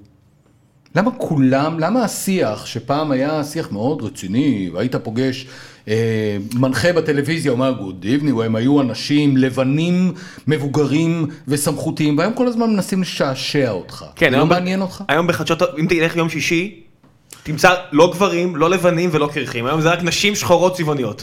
לא, לא מעניין אותך איך אנחנו כחברה הפכנו לחברה שמתעסקת בעיקר בבידור. מישהו, מישהו יודע להגיד את זה? כמובן, וזה למשל הספר בידור עד מוות של פוסטמן מנתח בדיוק את המהלך הזה. המהלך שבו עברנו בידוריזציה של כל תחומי החיים. הרופא, רגע לפני שהוא חותך אותך, מספר לך בדיחה. זה לא היה כך מאז ומעולם בהיסטוריה. אנחנו כחברה עברנו תהליך, ופוסטמן אתה ממקם... אתה חושב שהוא חיובי? זה בכלל לא משנה כרגע מה אני חושב על זה, אבל פוסטמן מסתכל על אמצעי תקשורת, דיברת על תקשורת, כן, כן, הוא כן. מסתכל על אמצעי תקשורת ומזהה בו את הפוקל פוינט שגרם במובנים מסוימים לתהליך הזה. עכשיו אתה רוצה לומר לי, אה, אוקיי, מה זה עוזר לי, איך זה משפיע עליי? חס וחלילה, אני לא חושב שאתה הבנת נכון את הנקודה שאני ניסיתי לחלוב ממך. אני לא- אני לא ניסיתי להטיל דופי במקצוע. תמשיך. מה? זה לא מנומס. מצטער. זה פשוט לא מנומס. מצטער. זה טרולינג. לא. אז אני מבין שאתה רוצה להצחיק. אני לא. זה בידוריזציה. בקיצ- בקיצור, אני לא, אני לא מטיל אה, ספק ב, ב, או דופי בתקשורת. מה שמעניין אותי זה באמת, חוץ מאשר להגיד מה קרה ומה קורה, איזה output יש למחקר האקדמי או לאליטה של מה שנקרא אנשי תקשורת. אבל רגע, אני רוצה לשאול אותך שאלה. אמיר חצרוני היה פה לפני, אה, לפני אה, שבוע, ובזמן שראיינו אותו, ואני מכיר את הפרסונה האינטרנטית שלו כבר תקופה ארוכה, גם אתה מכיר, הבן אדם מתריס והבן אדם מוציא מהפה שלו משפטים איומים נור- ונוראים על קבוצות אוכלוסייה שלמות. והתחושה שאני קיבלתי לגביו, או התובנה שאני פיתחתי לגביו, זה שאמיר חצרוני חקר את תחום התקשורת בצורה יחסית מעמיקה, אתה יודע, כחוקר פרסומים, מאמרים, מה, מה שחייו של אקדמאי נמדדים לפיו, או קריירה של אקדמאי נמדדת לפיו. ואז אני חושב שבאיזושהי נקודה הוא הסתכל על הדבר הזה ואמר, ואמר לעצמו, maybe I should do this shit for a living. אולי אני צריך להתפרנס מלהיות איש תקשורת. עכשיו, אם הוא מכיר את כל המניפולציות ואת כל הטריגרים ואת כל הכפתורים שהוא יכול ללחוץ עליהם אצל אנשים כדי לעצבן אותם ולהביא רייטינג וכן הלאה, רייטינג, רייטינג בתור מנוע ליצירת הכנסה, אז הוא עושה את זה. אז הוא מנסה לעשות את זה זה. לא מה שרייגן עשה? רייגן היה שחקן, ידע איך לכבוש את לבבות האנשים ונהיה נשיא. עכשיו, מה שאני רוצה לשאול אותך בהקשר הזה, זה קודם כל, האם יש משהו בחקר תקשורת שיכול לעזור לך לבנות מכונות רייטינג, במרכאות, לדעתך, או אם אתה מכיר מישהו שניסה בכלל לגשת לנושא הזה. תראה, קודם כל יש, קודם כל אני חייב להגיד, אני חולק על הניתוח שלך, את אמיר חצרוני. אני ממש לא חושב שזה מה שקרה לו, אבל אה, זה בסדר, זה הניתוח שלך, ו... סבבה. מכיוון שאנחנו ב... בעולם פרשני, אז אה, זה בסדר כן, גמור. כל הפרש- אחד ושלו. הפרשנות שלי אחרת. Everyone לגמרי. has an opinion. בדיוק, הפרשנות שלי אחרת לגמרי. שלך פחות מבדרת, אבל... אה, יכול להיות. לגבי השאלה שלך, אני, קודם כל יש לא מעט ספרים, אני חושב שאת חלקם אתה מכיר, שעוסקים בשאלת הרייטינג, שעוסקים בשאלת הווירליות. יש ספר שנקרא Viral, שהוא אגב ספר ממש לא רע, שמנסה להסביר איך, ה, איך הדבר הזה אה, עובד ברמה באמת של, של ניסויים והסברים. ממש לפצח את התופעה הווירלית אה, ולפרק אותה למרכיביה. אני פשוט חושב שזה לא באמת יישום שמעניין חוקרי תקשורת. בעיניך אולי זה הגביע הקדוש, או הנה חוקרי תקשורת, בואו תסבירו לי איך לעשות רייטינג. זה כל כך לא מעניין. זאת אומרת, אני אגיד לך איך עושים רייטינג, בסדר? אני מבלי שחקרתי את זה. כמה נשים ערומות, אה, כמה שפה מאוד אה, רדודה. ופנייה למכנה המשותף הכי רחב, אוקיי, כאילו, בוא נראה כמה רייטינג יקבל הישרדות ונשפוט כאילו, עוד מה, חודש. מה מסובך בלהוציא, אה, אתה יודע, כאילו, לפורנו יש המון המון רייטינג, מה מסובך בזה? לא, לא, אל תגיד ככה, אל תרדד, אל תרדד את העבודה. למה? כי אתה יודע, שבוע... זאת אומרת, מה שאתה אומר לי בעצם, המנגנון של הרייטינג הוא מפוצח מקדמת דנא. עכשיו זה רק ד- למצוא ד- את הפורמט דם- הנכון. דם, דם ומין, ובזה סגרת את העניין, כי זה מה שמעניין אותנו ברמה האינסטינקטיבית הבסיסית אבל זה ביותר. צריך להיות עשוי טוב. זאת אומרת, זה צריך להיות עשוי טוב. אם אתה מכניס את כל המרכיבים של דרמה, קצת מין, קצת מתח, קצת זה, אתה מצליח לערבב אותם כמו שצריך. משחקי אבל, הכס. אבל המרכיבים נמצאים. זאת אומרת, אין פה איזה סוד לא... אז המרכיבים... ל- אז למה יש כישלונות? מכיוון שלפעמים אתה... למה יש כישלונות במטבח? בום. לפעמים אתה מחמם יותר מדי, אתה מקרר יותר אבל זה מדי, בגלל שאתה אתה עושה לא... טעויות. אתה, אתה יודע להסתכל על סדרה ולהגיד, שמע, הם עשו טעות, זה היה צריך להיות פה, זה היה צריך להיות פה, לזאת יש ציצי טיפה עקום. לא, מכיוון שזה... הרייטינג פה הולך זה, לצנוח. זה מקצוע אה, בפני עצמו, אנשים שעובדים בזכייניות למשל. וגם הם לא יודעים תמיד. נכון. הנה, רן אבל- תלם אבל- פוטר מקשת לפני שבוע, ועוד שבועיים אנחנו נדבר עם בן אדם שאולי יודע יותר. כי הוא, אתה יודע, עבר להיות מי הגולדן בוי שמוכר, הוא והבוס שלו, אבי ניר, מי החבר'ה שמוכרים פורמטים לכל העולם, הם נכשלו. כן? אין מה לעשות, זה לא נוסחה. אבל- אין פורמולה. נכון, אין פורמולה. יש, יש רק מרכיבים שאתה יכול לשחק איתם, ולפעמים זה מצליח, לפעמים זה לא. זה אגב תלוי בכל כך הרבה משתנים, כאמור, זאת הסיבה שאני אוהב את הדיסציפלינה שלי. כי היא לא אה, נוסחתית, והיא לא מתמטית, היא תלויה במיליון גורמים אחרים. אתה יודע, אה, מי סיפרה לנו? אה, הייתה אצלנו, היה, אצלנו אורח, אני לא זוכר, אה, אה, אה, רן שריג, רן שריג היה אצלנו יחד עם דנה ספקטור. אוקיי. רן שריג, תסריטאי של כן, רמזור. חצרוני דיבר עליו. של רמזור. חצרוני התעצבן על למה הוא קיבל להיכנס למחוברים, בעוד שהוא אה, זה היה חצרוני אצלכם לא. שהוא נתן את הציטוט של חיי הוא גיהנום וכאלה? זה היה אני- אצלכם? אני רואה שממש השפיע עליך, אמיר חצרוני. לא. בן אדם, הוא פוצץ- לנו את הרייטינג. דור- לא. דורון היה בעננים איזה שבוע אחרי. זה היה מצחיק. תראה כמה רייטינג מעסיק את החבר שלך. אני מאוד מועסק ברייטינג. אני אגיד לך למה. פעם לדורון היה סטטוס בפייסבוק עם איזה 7,000 לייקים, אבל באמת, איזה 7,000, 8,000 לייקים, זה היה באמת, ואני לא שאני לא חוטא לי בעצמי, אבל זה היה באמת לראות, תראה, הוא מחא כפיים כל זה- היום, זה- זה זה דבר, אה, תראה, קודם כל, כל דבר שאתה עושה, ואנחנו אנחנו עושים פה משהו שהוא בסופו של דבר אה, אמור ל- להגיע לקהל. כל דבר שאתה עושה, שאתה רוצה שיגיע לקהל, אתה רוצה שיגיע לקהל כמה שיותר גדול. אתה פרסמת מספר ספרים, אה, אני מניח שקיווית, ביום ששיגרת אותם אל בית הדפוס, אבל דורון, זה לא מה שמניע אותי. זה גם לא מה שמניע. אותי, מה שמניע אותי זה זה גם לא לעשות מה שאני אותי, נהנה יופי, ממנו. כולנו, בטח. אבל אתה עדיין רוצה שזה יקרה. כן, אבל זה לא אם אני אדע שלא שלושה מיליון אנשים יקראו את תראה, זה, זה לא אבל- יגרום לי אבל- לא לעשות את זה. זה בסדר גמור, גם אני, אם אני לא אדע ש-300 אלף איש יקשיבו למשדר הזה, זה לא יגרום לי לא לעשות את זה. נהדר. זה לא העניין. לא, הנה שיר אנ- אלמליח אנ- עשה לי את הריח פה, ודורון אמר, אני לא מוכן. אנחנו יושבים פה, ראם, זה היה- זה היה שקר, אני מסתכל, בוא נמשיך. אנחנו יושבים פה ואנחנו עושים משהו שאנחנו נהנים מאוד לעשות אותו ואנחנו לא מתפשרים על שום דבר בתהליך של העשייה שלו ואנחנו נהנים ממנו ואנחנו עדיין מקווים שהוא מאוד יצליח. סבבה. זה נכון לגבי כל דבר שאתה עשית, זה בסדר כי אני זה שיושב פה ומודה בזה ואתה יושב פה אליטיסט ומבקר אותי, כן. אבל, אופ, אבל אופ, זה, כן. אם זה היה עובד הפוך אז היינו לא. עושים את, את זה אגיד- הפוך. אני אגיד לך למה אני מבקר אותך, כי אני מתפלא כמה זה מעסיק אותך. זה שאתה רוצה שהרבה מאוד אנשים יאזינו, יחשפו זה לא מעסיק אותך? לא. נו באמת. לא, זה לא מעסיק אותי. אוי, לא. נו באמת. אני- אתה, עשית לונדון וקירשנבאום. כן. אה, כשלונדון היה ביפן או איפה שהוא לא היה וקירשנבאום אה, זה היה התוכנית הלפני האחרונה של מוטי. לפני האחרונה דבר מטורף אגב נכון. ש- שיצא לך לעשות את זה נכון. אבל היית בתוכנית כן. וראיתי אותך שם בן אדם היית לחוץ. לא היית לחוץ, הייתי במקום לא סליחה, טבעי לי. התרגשת, כן, אוקיי? לא היית כן, לחוץ, כן. אתה צודק, התרגשת. למה התרגשת? התרגשת, א', כי היית במקום לא טבעי לך, אבל יותר מזה, אני בטוח שהתרגשת כי זו שעת מבחן ורצית להצליח בה.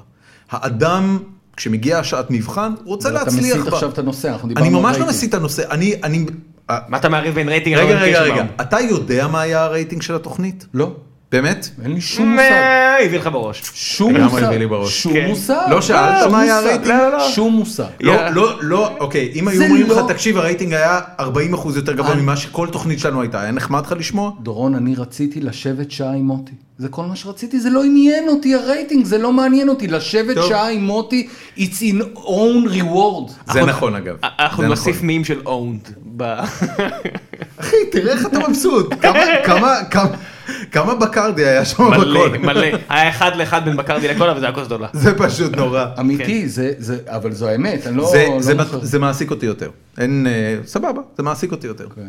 אה, בקיצור, אבל אני רוצה רגע לחזור לנושא של אה, חקר תקשורת. התחלת להגיד על אנשים שכן ניסחו תובנות לגבי מהו רייטינג ואיך משיגים אותו.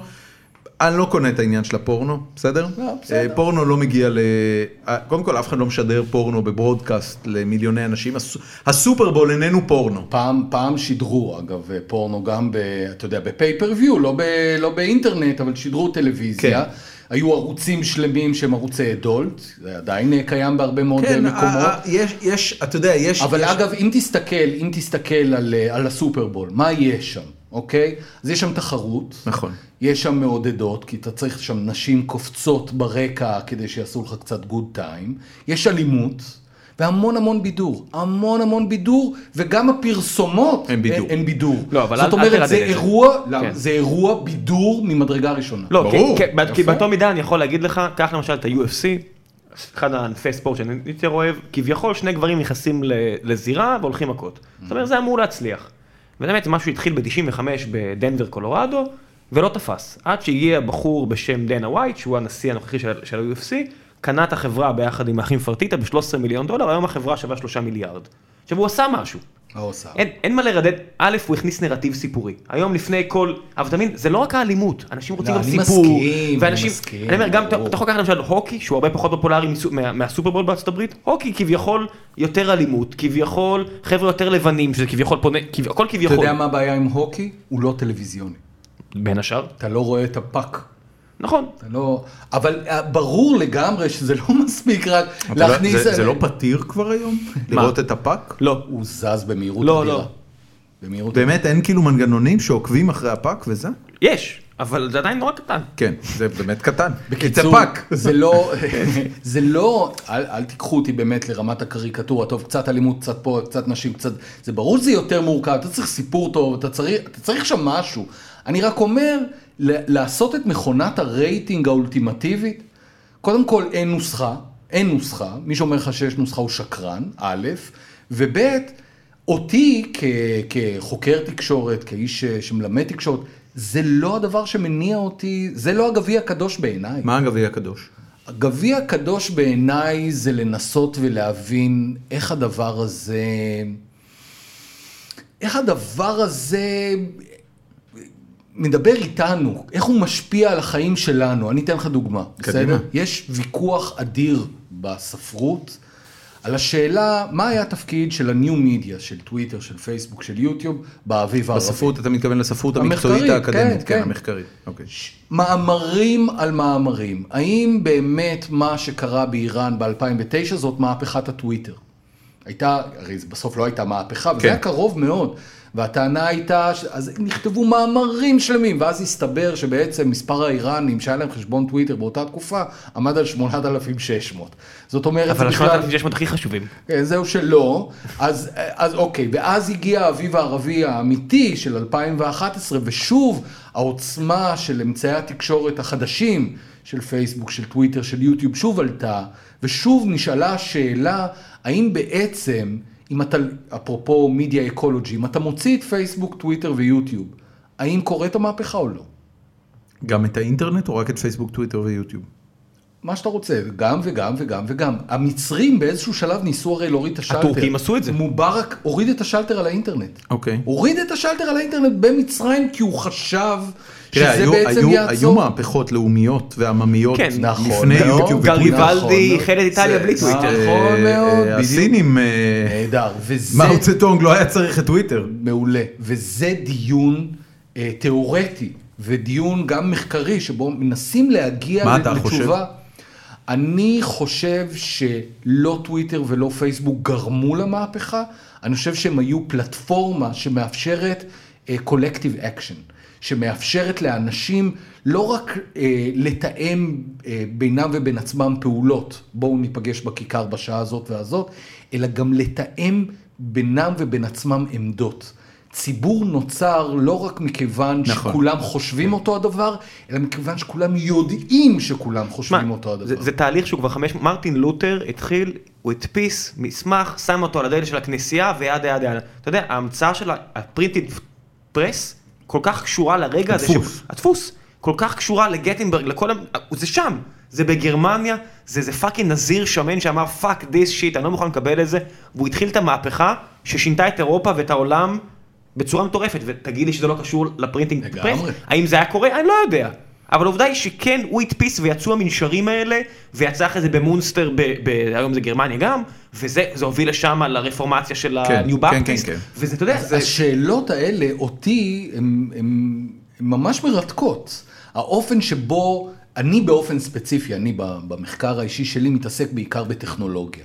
האופן שבו, אני, התחום שלי, אמרתי, אני לא דוקטור לתקשורת, התחום שלי, אני סוציולוג של טכנולוגיה. כלומר, אני מנסה להבין את הקשר בין חברה לבין טכנולוגיה. איך חברה מגיבה לטכנולוגיה, איך טכנולוגיה מגיעה לחברה, מה, יהיה, מה הם יחסי הגומלין ביניהם, מתי אני משפיע על טכנולוגיה, מתי היא משפיעה עליי, באיזה אופן. אוקיי. ה- השאלות האלה מרתקות אותי לגמרי, לגמרי. להגיד לך, האם אה, אני אהפוך את החיים שלך ליותר טובים? אני לא יודע. לא, אבל אני כן רוצה לשאול אותך שאלה כזאת. לצורך העניין, אתה גם אה, אדם פוליטי. ובתור אדם פוליטי יש לך תפיסת עולם פוליטית. ותפיסת העולם פוליטית שלך, אני סתם זורק, אני לא יודע אם באמת כזו, אבל היא למשל אומרת שחילוניות והפרדת דת ומדינה עדיפה על אה, חיבור בין דת ומדינה ודתיות. היא אומרת שערכים... אה, דמוקרטיים עדיפים על ערכים לא דמוקרטיים, שליברליות עדיפה על אה, שמרנות וכן הלאה וכן הלאה. והאם אתה למשל, אתה יודע, אם היה בא אליך היום אה, שר החינוך או שר התקשורת, והיה אומר לך, הדוקטור יובל דרור, אני הייתי שמח לקבל ממך את עשרת המהלכים הרגולטוריים, החקיקתיים, שאני יכול להעביר בקדנציה שלי, כדי שעשר שנים מהיום או שמונה שנים מהיום, עם תום שתי הקדנציות הבאות שלי, אנחנו נחיה בחברה סובלנית יותר, רגולט, אה, אה, ליברלית יותר, חילונית יותר. אתה יודע לתת אותם? לא, אני גם לא חושב שזה התפקיד שלי, אני גם, אני חושב שיש תחומים מקצועיים שבהם אני יכול לתת עצה, ואני יכול כן להציג מתווה. להגיד לך שאני יכול באמצע, באמצעים שלי ובידע שלי ליצור חברה סובלנית יותר? למה? אני מה- לא יודע, אני מה- שואל, מה אני בהשכלה שלי מכשיר אותי לייצר מתכון לחברה זה- סובלנית יותר? אני לא חושב לא, שזה אני- מכשיר אף אחד, אני לא חושב שאף אחד יש את הידע הזה. בדיוק. זה אתגר שאתה יודע, אתה מסתכל בדיוק. עליו, למי יש אותו. כאילו, מה, למה אתה חושב ש... יודע, יוסי שריד, אני לא בטוח שהוא כזה יהיר, שהוא יגיד שהוא יודע מה צריך לעשות. אה, אה, אני אולי אנסה לנסח את השאלה הזאת. תנסה. סתם לדוגמה, ואני אזרוק מנגנון, אוקיי? אוקיי. אה, תוכנית מערכת החינוך אימצה באופן גורף את תוכנית האחר הוא אני, אה, בתור אה, מודל שאמור להוביל אותנו לחברה סובלנית יותר. הייתה מערכת בחירות לפני אה, שנה וקצת, נכון? שנה? משהו כבר שנה. זה נראה הרבה יותר. כן. אנחנו יש לי פחות. במסגרת אה, מערכת הבחירות הזאת היו כמה הצהרות בחירות שבהם אנשים כמו נפתלי בנט שהם שמרנים במוצהר וזכויות אה, אה, אה, הומואים ולסביות לא מדברים אליהם, אה, נעמדו מול קהל של תלמידים בבית ספר תיכון ונעמדו מולם אנשים שיש להם הורים חד מיניים ואמרו להם בן אדם אתה לא תגיד לי שאני מוזר, שאני שונה, שאני חריג. וכל החברים שלהם גיבו אותם. עכשיו, אני ואתה גדלנו פחות או יותר באותה תקופה במערכת החינוך. לא היה דבר כזה. לא היה גיבוי כזה לתופעות של חריגות. עכשיו, אני מסתכל על הדבר הזה ואני אומר, תקשיב, זה בטוח קרה בגלל תקשורת. זה בטוח קרה בגלל שאנשים רואים מודלים למשפחות אחרות דרך אמצעי תקשורת. הם לא רואים את זה אצלם בשכונה, הם לא יודעים מה קורה בבתים של אחרים. אבל הם פתאום מבינים, דרך זה שהם רואים משפחה חד-הורית באלן דה ג'נרס, או שהם רואים, אה, לא יודע מה, מישהו בא ואומר להם שאריק ובנץ הם בעצם זוג הומוסקסואלי שחיים ביחד. והדבר הזה מחלחל לחיים שלהם, והם אומרים, אוקיי, אז הכל סבבה, כאילו. אז, אז ברור שזה נורמלי, ברור שזה נורמטיבי, והוא יש לו שני, שני אבות, והיא יש לה אה, שני אמהות, והוא יש לו שני אמהות, והכל בסדר, ולא יבוא נפתלי בנט עכשיו לבית הספר שלנו ויגיד שמשהו לא בסדר. זו תקשורת. יש, אז- יש שאלה בסוף? כן, יש אה, שאלה, אוקיי. אז למה אתה אומר שאתה לא יודע מה להגיד? לא, למשל, אני, אני, אתה יודע, אני בדעה, והיא דעה כמובן ילדותית ושטחית, קח את כל האומות החשוכות, תן להם אינטרנט חינם בפס רחב עם פורנו וגישה לוויקיפדיה, ותקבל דמוקרטיות ליברליות across the board תוך 50 איי, שנה. איי, איי, איך אני אוהב את הגישה הזאת. אה. דטרמיניזם טכנולוגי תפזר עליהם קלאסי. קנאביס והכל יהיה בסדר. זה. אתה עכשיו הצגת גישה קסומה, שאגב רוב האנשים אה, תומכים בה, דטרמיניזם, דטרמיניזם טכנולוגי שאומר אוקיי. בעצם מה שמניע את החברה זו טכנולוגיה. אם תיתן טכנולוגיה מסוג אחד, יקרה תוצאה א', תיתן טכנולוגיה מסוג אחר, תהיה תוצאה ב', מכיוון שהטכנולוגיה היא הסיבה, היא המסובב, היא ה-end all ו-be all, היא הכל, היא הכל, ולכן אם רק תיתן להם אינטרנט, אם רק תיתן להם אינטרנט, פס רחב. בן אדם, יש לך, יש לך פה. ניסוי, יש לך פה 40 קילומטר, 20 קילומטר, 10 קילומטר מכאן, בני ברק, ויש לך 60 קילומטר מכאן, 100 שערים. אינטרנט זה במרחק של טלפון. הם בוחרים לחיות ככה. כן. כחברה, אבל, אף אחד לא נתן להם אה, אתה אומר, כפרטים. מה, כמו תפוז המכני, לפתוח לו את העין, קח בוביז! כן. בוא, בוא אני אתן לך סיפור אה, נורא נחמד, שים להם, שים להם מסכים ברחובות. סיפור שאני נורא אוהב, כן. על דטרמיניזם טכנולוגי, כן, בסדר? כן. אוקיי. מתישהו צריך להגיע לעין השביעית, אז תשאיר זמן. אתה יודע, רק אנקדוטה, 21 פרקים, אף אחד לא השפיל אותי כמו בפרק הזה. מצוין. לא, רונליק השפיל את שנינו. לא נכון, לא נכון, רולניק היה מנומס. סליחה? לא, הם לא מנומס אלא הם, אה, זה לא אתה. בסדר. אוקיי. הגזמתי עם סיפור הרוב. מקסים על דטרמיניזם טכנולוגי. אה, אני לא זוכר כרגע את השם של הכותב, אבל אה, הייתה טענה, אה, הייתה שאלה למה שחורים אפרו-אמריקאים עברו מהדרום אל הצפון. והתשובה הייתה אה, בגלל ש... אה, פתחו קו רכבת? לא, לא בגלל שפתחו אה, אה, רכבת, אלא בגלל אה, שיפור במנוע של, אה, של רכבות. שיפור במנוע של הרכבות. זה נשמע דומה למה שאמרתי. לא, לא, לא, אבל הוא אמר את זה, לא אתה, זה. שיפור במנוע של ה... ב- בשיטת ה- האופן שבו הקטר סוחב את ה... אוקיי, למה? אתה אמרת עכשיו-. עכשיו אני מעביר אותך את כל ה... את הטיעון הטכנולוגי, שהוא כן, אמר כך. כן, כן, כן. מכיוון שהרכבת, אה, המנוע השתפר, אז היא יכלה לסחוב יותר קרונות. מכיוון שהיא יכלה... אה, אוקיי, זה בסדר. מה קרה? אה, החולצה שלי נפלה, זה הכול. אה. אה, מכיוון שהיא יכלה לסחוב יותר קרונות, היה צריך אה, פלטפורמה יותר רחבה בתחנת הרכבת, כי אפשר עכשיו להכניס יותר, יותר קרונות, אוקיי? אוקיי. אז צריך להגדיל את הפלטפורמה. מכיוון שצריך להגדיל את הפלטפורמה, האנשים שיורדים מהרכבת צריכים ללכת מרחק ארוך יותר. מהרגע שהם אה, יורדים מעולה. מהרכבת עד שהם יוצאים החוצה, הם צריכים לסחוב את המזוודות. מכיוון שככה אתה צריך סבלים. יש עבודה, השחורים עברו מהדרום לצפון בגלל זה. כדי להיות סבלים. בגלל שיפור טכנולוגי שהיה במנוע זאת בעירה אומרת, זה הפנימית זה של פתח הרכבת. אפשרות תעסוקתית שגרמה לנהירה של כוח אדם אני- בשכר עכשיו- מינימום? עכשיו אני שואל אותך, האם כן. ההסבר הטכנולוגי הזה בעיניך מסביר את ההגירה של שחורים מהדרום לצפון? זה נשמע לך סביר שזאת הסיבה שבגללה מאות אלפי אנשים עוברים מהדרום לצפון? אה, אני אנתח את זה מהסוף. זה נשמע לי מאוד סביר שהגירה קורית בגלל אפשרות התפרנסות בכבוד. כן. אוקיי? על, על פניו. אנחנו יכולים להסכים על זה? נניח. אוקיי. אה, זה, אני הייתי, אני מה- מסכים, סליחה, אני מסכים שזה אחד הפרמטרים. אוקיי. אוקיי. מסכים איתך לגמרי, גם אה, היכולת שלך לשמור את אורח החיים שלך, אה, אה, ליברליות וכן אוקיי. הלאה. ברור, ברור, מסכים איתך לגמרי. בוודאי, בוודאי.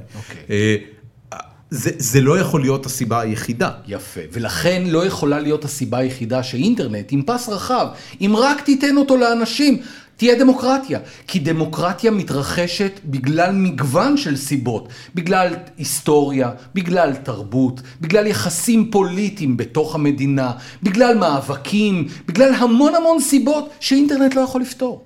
ולכן לתלות שינויים חברתיים עצומים באינטרנט רחב פס, זה דטרמיניזם אבל אינטרנט. רחב פס הוא לא, אה, אה, הוא לא, הוא לא חתיכת מנוע. אינטרנט רחב פס הוא שם קוד, לפחות בעיניי, בקונטקסט של מה שאמרתי אותו, אה, הוא שם קוד לחשיפה עצומה לידע שלא קיימת. זאת אומרת, מה שאני בעצם אומר זה לא אינטרנט בפס רחב, אלא אני מדבר על מה יקרה אם תיקח אדם, לצורך העניין, צר אופקים, שהפרספקטיבה שלו היא מוגבלת, שאמרו לו אה, והאכילו אותו לאורך כל חייו נרטיבים מאוד מאוד מאוד ספציפיים, ופתאום, אתה מכיר את הביטוי drinking from a fire hose? לשתות מ... אתה חושב שכל, הצל. ה- אתה חושב שכל, הצל. ה- כל מה שיש להגיד לך זה הצל. כל הגזענים בעולם פשוט לא חשופים למידע, ואם רק תיתן להם מידע אז ייפתרו הבעיות, הם יתחילו לשאת פרחים וייתנו לך אני, את... אני אה, כן חושב שהם, אתה חושב? מתמ... אני חושב שהם אתה- מתמעטים. את- באמת? למה? באמת. מ- מאיזו סיבה אתה? עשית מחקר? לא. אה, אוקיי. לא, עדיין לא. אה, אוקיי. אני, אני אגיד לך על מה עשיתי, לא מחקר, אבל אתה יודע, חיפשתי אנשים כן. שכן עשו מחקרים, אה, וזה על האמונה באלוהים, כן. והאמונה באל- באלוהים אה, הולכת ומתמעטת. בטוח שבאירופה, אבל צריך לומר, לא, לא, worldwide. ה- ה- זה, זה עדיין אגב במספרים נמוכים. כן. אחוז האוכלוסייה העולמית שהיום לא מאמין באלוהים, עוד פעם אני אומר, אני, אני ניזון ממקורות שאני מצליח לחפש בגוגל, כן. זאת אומרת אני מניח שיש אנשים שיש להם הרבה יותר ידע על זה, עומד היום על 14 אחוז. מה אחוז האנשים שמאמינים ברוחות רפאים בארצות הברית? אין לי מושג. עשרות אחוזים. זה פורסם לא מזמן אה, באינטרנט, ראיתי איזה... מה, זה אומר רוחות רפאים? זאת אומרת, אה, בגוסט, הם מאמינים שיש כזה דבר שנקרא רוחות רפאים. מה, שהם קוראים לו רוחות רפאים, הכוונה היא אה, נוכחות של אדם מת כן, בעולם ב- הפיזי. בבית שלהם, זה הם ראו איזה, עכשיו מה זה נובע מחוסר מידע, הם לא מחוברים לאינטרנט, הם לא יודעים שאין להפך, כזה דבר. האינטרנט רק מלבה את הידע הזה. יש איזשהו פרדוקס בכמות המידע שזמין היום, לבין כמה מעט הרבה אנשים יודעים, שזה משהו שלי אישית קשה לתפוס אותו, ואתה אומר, יש הרבה מאוד דברים שאם, אתה יודע, מגיע דן קרלין, הפודקאסט האהוב עליי, והוא בא מספר לך סיפור היסטורי מדהים, מרתק, ואני אומר, טוב, אותי, אותי זה מגניב, אבל קראתי הרבה מזה לפני, כי זה עניין אותי. ואז אני רואה הרבה אנשים שזה עניין אותם מאוד, ואני אמרתי, למה לא קראת לפני? אני אומר, לא יודע. אתה יודע, התשובה היא הרבה פעמים, לא יודע. לא יודע, זה כזה כי, שרגינג, כי זה לא שודר בפריים טיים. אבל גם זה לא משודר בפריים טיים, זה מישהו הגי- הנגיש לו את זה בצורה יותר מגניבה וכיפית וסיפורית, אז הוא הלך על זה. אבל המידע היה לפני כן. אתה זוכר שכשהיינו צעירים שודרה הסדרה מצדה? אתה זוכר את האירוע הזה? פיטר אוטול בתפקיד... אה, אתה לא זוכר את זה? לא. המשוגע הראשי. כן, ה-crazy Roman guy שעשה את המצור שם. ו... אוקיי, אז? יש דברים שמרגע שעשית אותם, הידע הזה מונגש לאוכלוסייה הרבה יותר גדולה. יש אה, כמויות עצומות של אמריקאים שגילו את השואה בזכות רשימת שינדלר, דיברו על האימפקט. אוקיי, בסדר. של אז אתה יודע, זה, אין, אין, אין מה להגיד מעבר לזה. כן, אין מלבד- לזלזל, אין לזלזל בכוח. מלבד העובדה ש. שהנגשה של ידע באמת עובדת. הרי אני האחרון שיטען שמידע הוא לא דבר חשוב, ושתקשורת לא משפיעה. אבל זה הטיעון לא, בבסיסו אבל של האינטרנט. זה מה שרני לא- רהב אמר עליך. זה לא דטרמיניזם, זה לא דטרמיניזם, זה לא דטרמיניזם טכנולוגי, זה פשוט עניין שאני אומר, תקשיב, הנגשה של ידע אמורה, על, פי כל, נו, אתה יודע, אבל לא, אבל זה לא עומד רק על זה. יש, לנו, יש לך דוגמה לחברה שככל שהגישה שלה לידע גדלה, היא הפכה יותר מסואבת ופחות סובלנית? יש שיגידו שישראל. יש שיגידו ארצות הברית. אתה יודע, אה, ארצות זה- הברית היא מדינה היום פחות סובלנית ממה שהייתה לפני 50 שנה. אה? אני לא, אני לא יודע כי אני לא חוקר של החברה האמריקאית. אני יכול להגיד שהמחשבה שאם רק ניתן, נזרוק עוד מידע לציבור, אם רק ניתן לו עוד ידע, הבעיות ייפתרו, היא מחשבה אוטופיסטית שאין לה, הס- אין לה הסיבה. שבגללה הלכתי למקום הזה של הדטרמיניזם הטכנולוגי, ש- שאתה כינית אותו דטרמיניזם טכנולוגי, זה בגלל שאני זוכר משהו שסיפרת לי פעם אה, על, על, אה, על התואר, על הדוקטורט שלך, אם אני לא טועה, אה, שהיה קשור להתנהגות של פוטושופ. אתה, יכול להזכיר כן. בקצרה במה מדובר? כי זה היה מרתק בעיניי, ודווקא משם באתי, וגם על זה נכנסת בי. אז עכשיו בכלל אין לי חשק להגיד שום דבר. אני ישן עם דורון, אני מרגיש שהגזמת בטיפול שלך בדורון, זה באמת התנהגות... באמת אה, תודה רבה. לא, תודה התנהגות- ברברית. כן, מה היה הסיפור עם הפוטושופ? הסיפור בפוטושופ שדיווחתי עליו עוד כשהייתי בעיתון הארץ, ואחר כך פתחתי איתו את הדוקטורט. אה, הסיפור אומר כך, אה, פוטושופ אה, במשך... אדובי, חברת כן, אדובי, חברת אדובי. שמפתחת ש- את פוטושופ. כן, היה פוטושופ גרסה 3, 4, 5, 6, בשלב מסוים עברו ל-CS, אתה זוכר, כן. היה פוטושופ CS. כאשר הם עברו ל-CS, אחד המשתמשים העלה לאיזשהו פורום באינטרנט אה, סיפור, והסיפור אמר אני תלמיד בבית הספר, רציתי לעשות עבודה על ההיסטוריה של שטרות, שטרות כסף. ורציתי לסרוק שטר של דולר אה, לעבודה שלי ולשים אותה בעבודה. אז שמתי את השטר על הסורק ואמרתי לפוטושופ, תסרקי בבקשה את הזה ותני לי את התמונה. ופוטושופ, הסורק עבר וחזר, ואז הופיעה ההודעה, אתה מבצע פעולה בלתי חוקית, אסור לסרוק דולרים על פי החוק הזה, הזה והזה והזה, אנחנו לא נותנים לך לעשות את זה. ובעצם פוטושופ מהרגע הזה הפכה מתוכנה שלא אכפת לה מה אתה שם בסורק, לתוכנה שאומרת, סליחה, אני מסתכלת על מה שאתה שם בסורק, ובמידה ואני מזהה שאתה מסר- סורק שטר של דולר או יורו, אני לא אתן לך. זה היה רגע שבו בעצם אתה מבין שגרסה מתקדמת יכולה דווקא להגביל אותך. זה היה בסיס לעבודת הדוקטורט שלי, שבה אני מציג איך טכנולוגיה, למרות שהיא מתקדמת לגרסאות מתקדמות יותר, בעצם מונעת ממך מלעשות דברים שיכולת לעשות בגרסה הקודמת, ועכשיו היא לא נותנת לך, פשוט לא נותנת לך. אה, אה, אתה ביררת איך הדבר הזה קרה? בהחלט.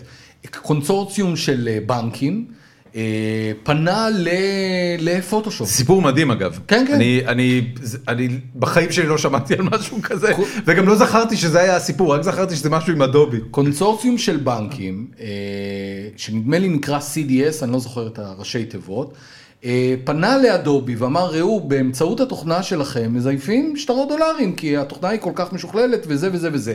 אנחנו מבקשים שתכניסו אלגוריתם. שאנחנו פיתחנו לתוך התוכנה שלכם, תטמיעו אלגוריתם בתוך התוכנה, שכאשר הסורק עובד, האלגוריתם יבדוק האם יש שם את, ה, את הסימנים שבאמצעותם אנחנו מזהים ששטר דולר מופיע, ובמידה כזה פשוט תעלו הודעת שגיאה, שמפנה, ל, ל, נדמה לי, לבנק המרכזי בארצות הברית, שמסביר שאסור לסרוק אה, שטרות דולרים. ומהרגע הזה בעצם אדובי הפכה ל... סליחה, הפוטושופ הפכה לתוכנה שאומרת לך, לא, אתה לא... תוכנת אני אכיפה. לא-" בדיוק. בעצם אומרת, יש אלמנט של אכיפה. הדוקטורט שלי עוסק- זה משול אקדח שברגע שתכוון אותו אל אדם תמים, יגיד לך, אני לא יורה. זה משול לאוטו שמוגבל אלקטרונית ל-120 קמ"ש, אם אתה רוצה את ההגבלה. וזו. אחד מהפרקים שלי בדוקטורט. אוקיי. יש מערכת כזאת, שניסו אותה באירופה במשך עשר שנים. למשאיות. ניסו, רצו להטמיע אותה גם בארץ, לוחץ, אגב. הוא רואה איפה אתה כן. נמצא, כי יש לו GPS ועניינים, הוא רואה שאתה נמצא נניח בכביש החוף, מותר לנסוע שם רק 90 קמ"ש, אתה לוחץ על הגז, והברקס נלחץ. הוא לא נותן לך לעבור את ה-90. אז אני, אני רוצה עכשיו לשאול אותך. ל- ל- ל- לענייני קריטריון התוחלת חיים ו- ואיכות חיים, כן. האם המערכות האלה הן לא מערכות טובות? אתה יודע, האם אין קונצנזוס גורף של כל האנשים הטובים על כדור הארץ, שאנחנו לא רוצים שיהיה זיוף שטרות, כי אנחנו רוצים שהמערכת הבנקאית תחזיק מעמד, אנחנו לא רוצים שמשאיות יוכלו להאיץ מעבר ל-70 מייל בשעה, כי אנחנו חושבים שברגע שנהג... איפה תשים את הקו? סטייקים. אתה יודע, אף אחד- אף אחד לא יגיד לך שסטייק, אני כל הזמן יזיז את הקו למקומות שאני אחשוב שהם בסדר. אבל זה לא השאלה היא- כנקודה. אז לבירטריאנים יגידו, הקו צריך להיות בסלי מהחיים. אבל אתה מבין? הקו צריך להיות, זאת החבר'ה האלה אומרת, תן שמפריע תן להם... לי את כל הטכנולוגיה עד לרמת אה, פצצת לא, אטום, וצא לי מהחיים. לא, תאכוף אותי רק כשאני פוגע במישהו אחר. אבל אני- כבר פגעת, לא, פוצצת פצצת לא, אטום. לא, אני אומר, אם- אם הדפסתי שטר למשהו של בית ספר, אז לא עשיתי שום דבר רע. אם הדפסתי 100 שטרות ובאתי לקנות איתם משהו, רק פה עברתי על החוק. אבל כבר גרמת את הנזק. הכל בסדר, אבל רק ברגע זה שעשיתי כמו משהו, פרדוקס המעצר המינהלי. נכון, אבל אה, מדוב- בדיוק. זה אגב מעצר מינהלי, פר אקסלנס. אני, אני, מה- אני, מה אני, אתה אני, חושב בדיוק, לגבי אני, זה? אני אסביר מה, מה התופעה שאני ראיתי. סביב הסיפור הזה של, ה, של המכוניות, זה נקרא אגב ISA, Intelligent Speed Adaptation, זה ראשי התיבות. יפה. אה, מאוד נקי. בלי אינטרנט. אה, ה-CDA מקודם היה שטות, אבל זה מעולה. CDS. CDS. אה, אתה יודע מה זה CDS? Credit אה, Default Swap. זה שאתה סוחר באג"חים. אבל זה לא זה, זה לא זה. אוקיי. בכל אופן, אה, מה שאני אה, ראיתי שם, שסביב העניין הזה של הטמעת מערכות כאלה בתוך מכוניות, יש מאבק פוליטי מהמם. למה? כי יש למשל חברות מכוניות, שמה שהן מוכרות לך זה בטיחות. וולבו. נכון. וולבו מוכרת לך בטיחות. מצד שני, BMW מוכרת לך מהירות. היא מוכרת לך את השיער המתבדר, היא מוכרת לך את הפנטזיה, וואלה, אני הייתי משלם. מה היה קונה. כן, הייתי הייתי לוקח משכנתה עכשיו לוקח. היא מוכרת לך את הפנטזיה של נסיעה ב-220 קמ"ש למרות שאסור לך, אבל הפרסומות שלה זה אתה משאיר אבק מאחוריך. כן. ויש גם שני סוגים של משתמשים. יש משתמש אחד שמסתכל על הרכב כעניין פונקציונלי, התפקיד של הרכב זה להעביר אותי מנקודה א' לב', ויש מי שמסתכל על הרכב כחלק מהגדרת הזהות האישית שלו. זה החופש, זה הדבר הזה, ה-born to run הזה, הפנטזיה האמריקאית. הקינת פין שלי. ולכן יש אה, מאבק אדיר שהוא גם פוליטי, הוא גם כלכלי, הוא גם חברתי, סביב השאלה מהי מכונית בכלל, והאם לך מותר אה, להגביל אותי, האם זה בכלל תפקידך. כן, ה-NRA מנהלת אותו מאבק על נשק כבר נכון, תקופה מאוד נכון. אה, ארוכה, וזה זה בסדר, אנחנו- אנחנו יודעים, האנשים שמצדדים בחופש וחירות והיכולת שלי לעשות whatever the fuck I want, אה, גם, גם תוך כדי שאני מסכן אנשים אחרים, את זה אנחנו מכירים. הש... מה שאני שואל, מה, מה, זאת אומרת, זיהית בעצם מנגנון שאנחנו מכירים מהרבה מקומות אחרים, כמו למשל בקרת נשק. ו- לא אותו דבר. למה אתה חושב שזה לא אותו דבר? מכיוון שההבדל בין המנגנונים האלה לנצרה למשל, ההבדל הוא שאתה לא מנסה לנטרל את הנצרה, היא שומרת עליך. לעומת זאת, נסיינים שעשו שימוש במערכת ה-ISA אמרו, אם ישימו לי את זה באוטו, אני מפרק את זה לכל הרוחות וזורק את זה, זה לא מעניין אותי בכלל. אתה מדבר עכשיו על הגבלת מהירות ברכב. נכון. אוקיי. זאת אומרת, ההבדל בין מנגנונים מגבילים, אוקיי, למנגנוני בטיחות, שזה שאתה לא תרצה לפרק את המנגנון שגורם לזה שאם אתה מכניס את היד לשקע, הפקק קופץ. ABS באוטו. כי הוא מגן ABS עליך. ABS התקבל, אבל וזה לא. מנגנון שמגביל אותך, למשל מנגנון של הפוטושופ, אנשים אומרים, סליחה, אני רוצה את זה לבית ספר. מה זאת אומרת אתם תגידו לי שאסור לי לסרוק את זה? והם הולכים ונלחמים בזה. זה ההבדל בין זה, זה ההבדל ל-DRM למשל, זה הסיבה שאנשים נלחמים במנגנון מקביל כזה, כי אומרים, מה, מה, זאת מה אומרת, זה אתה, מעניין אתה, אותי? אתה, אם, אם אני רגע אנסה לנסח את זה בצורה שתהיה מועילה ל- לעתיד, כמו שאני מנסה לעשות, תועלתן. כזה תועלתן, האם אתה זיהית או הצלחת לנסח את סט הכללים שמערכות מקבילות צריכות לפעול לפיהם כדי שהם כן יהיו ב acceptance גבוה מול acceptance נמוך? לא, מה שזיהיתי קודם כל זה את המנגנון עצמו ואיך הוא עובד. זיהיתי את מאבקי הכוחות שנמצאים אוקיי. ברקע של הניסיון להטמיע את הדבר אוקיי, הזה. אוקיי. מהרגע שאתה מבין מה קורה ברקע, יכול להיות שאתה, אם אתה רוצה בכל זאת להוציא מזה תועלת. איך זה עוזר לי לגליזציה? כן, בוא נדבר לג- תועלת, כן, תן לי לגליזציה. תועלת כן. שלך, אז אתה יכול להגיד, אוקיי, בפעם הבאה שאני אנסה להטמיע כזה מנגנון, אוקיי, אז למדתי בעצם מה, מה קורה ברקע של הדבר הזה, אז אולי אני אעשה כך, אולי אני אעשה אחרת, אולי אני צריך לשכנע את האנשים האלה והאלה לפני שאני מנסה. זאת אומרת, אתה תנסה ל, ללמוד משהו ממה שקרה, מניסיון קודם. מניסיון קודם, כן. הבנתי. אבל זה כל כך לא הסיבה שבגללה... זה לא הסיבה, לא. פשוט המנגנון ריתק אותך. נכון, לגמרי. המחשבה, כי אנחנו, אנחנו סאקרים של קדמה. אנחנו בטוחים שגרסה 2.0... אבל זה לא קדמה, זו שמרנות. לא, אבל אנחנו בטוחים שגרסה 2.0 היא תמיד יותר טובה מגרסה 1.0. אנחנו בטוחים. זו הסיבה שאתה קונה אייפון 6 במקום אייפון 5 אבל במקום אייפון אבל 4 זה לא במקום נכון, אייפון בן 3. אדם, אנחנו שוב עם אייפון 6? אנחנו כבר הרבה... יש לך- איזה חשבון עם אייפון 6? אנחנו כבר הרבה לא. שנים, אנחנו כבר הרבה שנים יודעים שגרסה חדשה לא בהכרח טובה יותר. נוקיה, שמאיזושהי נקודה מסוימת כל טלפון חדש... מי זה אנחנו הזה שאתה מדבר בשמו? רוב הציבור, הוא הווי. רוב הציבור, כאשר הוא רואה גרסה חדשה של משהו, אומר, טוב, בוודאי, יש פה איזשהו שיפור. הרי למה הם מוציאים את זה עכשיו? יש עוד, מה, יש יותר זיכרון, יש יותר סוללה, יש יותר אתה- מגה אתה פיקסל, יש לא- משהו אתה יותר. לא חושב שהעולם הצרכני אה, כבר מספיק מפוקח כדי לדעת שגרסה חדשה, אפילו, אפילו בחלק ניכר מהפעמים, אומרת מצאנו דרך חדשה לדפוק אותך, כמו אריזה חדשה לחטיף שאתה אוהב שאתה מגלה שהוא 30 גרם פחות מהקודם. להלן התורים של אייפון, אתה יודע, שאתה יוצא אייפון חדש ורואה אנשים עומדים בשלג, אולי באמת זה עדיין תקף לגבי אייפון, אולי האייפון מצליחים לשמר את המוניטין לא. שכל אחד הוא טוב מקודמו. "אה, אני לא חושב שיש מישהו אבל, אחד אבל ווינדוס כן." למשל לא מצליחים, וזה אגב השונא הגדול של החברה, בגלל זה נמחק חצי מהשווי שלה בשנים האחרונות של בלמר כמנכ"ל. קודם כל המודל של ווינדוס זה אחד מצליח, אחד לא, אחד מצליח, אחד לא, אחד מצליח, אחד לא, היה להם לא, עכשיו יותר מצליח. זה, ווינדוס- אתה זה- יודע, מה שאמרת הרגע, זה כל כך מדהים אותי שזה הפך לתפיסה הרווחת אבל לגבי זה- ווינדוס. בסוף השבוע האחרון אה, גיסי חזר זה על זה נכון. בפניי. ו- לא, זה לא. למה? אה, הופ הופ הופ הופ, אתה הולך לקבל בראש, קבל, קבל. אתה יודע, כי- כי אפשר- להתווכח על זה, אבל זה מאוד עניין סובייקטיבי. ויסטה היה מוצלח? לא. אקספי היה מוצלח. אה, שבע היה מוצלח? כן. שמונה לא. זאת אומרת, כן, יש להם בכל זאת שמונה איזשהו... היה אינקרמנטלית יותר טוב משבע. מה שמונה נכון. היה לא מוצלח ביחס לשבע? היו לו יותר באגים? הוא לא, קרס? הממשק פחות נוח. ממש. בעיני מי? בעיני המשתמשים, ריבונו של עולם. אני לא, אין לי מושג. הווארדיסט משתמשים הוא יותר. הווארדיסט משתמשים במשרדי. אפיסל אנחנו לא סופרים את היצור הזה שאתה קורא לו משתמשים. מייקרוסופט סופרת אותם, היא יודעת שהייתה לה בעיה עם Windows 8, מה אתה חושב? היא יודעת שהייתה להם שם בעיה. אבל עזוב, בוא לא, לא ניכנס ניכנס עכשיו לזה. לא, אתה במייקרוסופט. יש לך חשבון לא. ארוך. לא, אין לי שום חשבון ארוך עם אף אחד, אפילו לא עם רני י- הוא יחלוק עליך.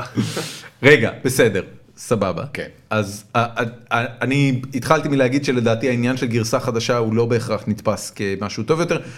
הוא בוודאי אגב אה, לא תפיסה שהייתה רווחת. זאת אומרת, התפיסה שחדש הוא טוב בתולדות המין האנושי היא תפיסה מאוד מאוד מודרנית. מסכים לגמרי. היא אגב מהות התפיסה המודרנית. נכון, נכון, אז, קידמה, אז, progress. אז, זה לא, אז זה לא משהו שהמין האנושי כל כך תקוע איתו הרבה זמן. אז מה?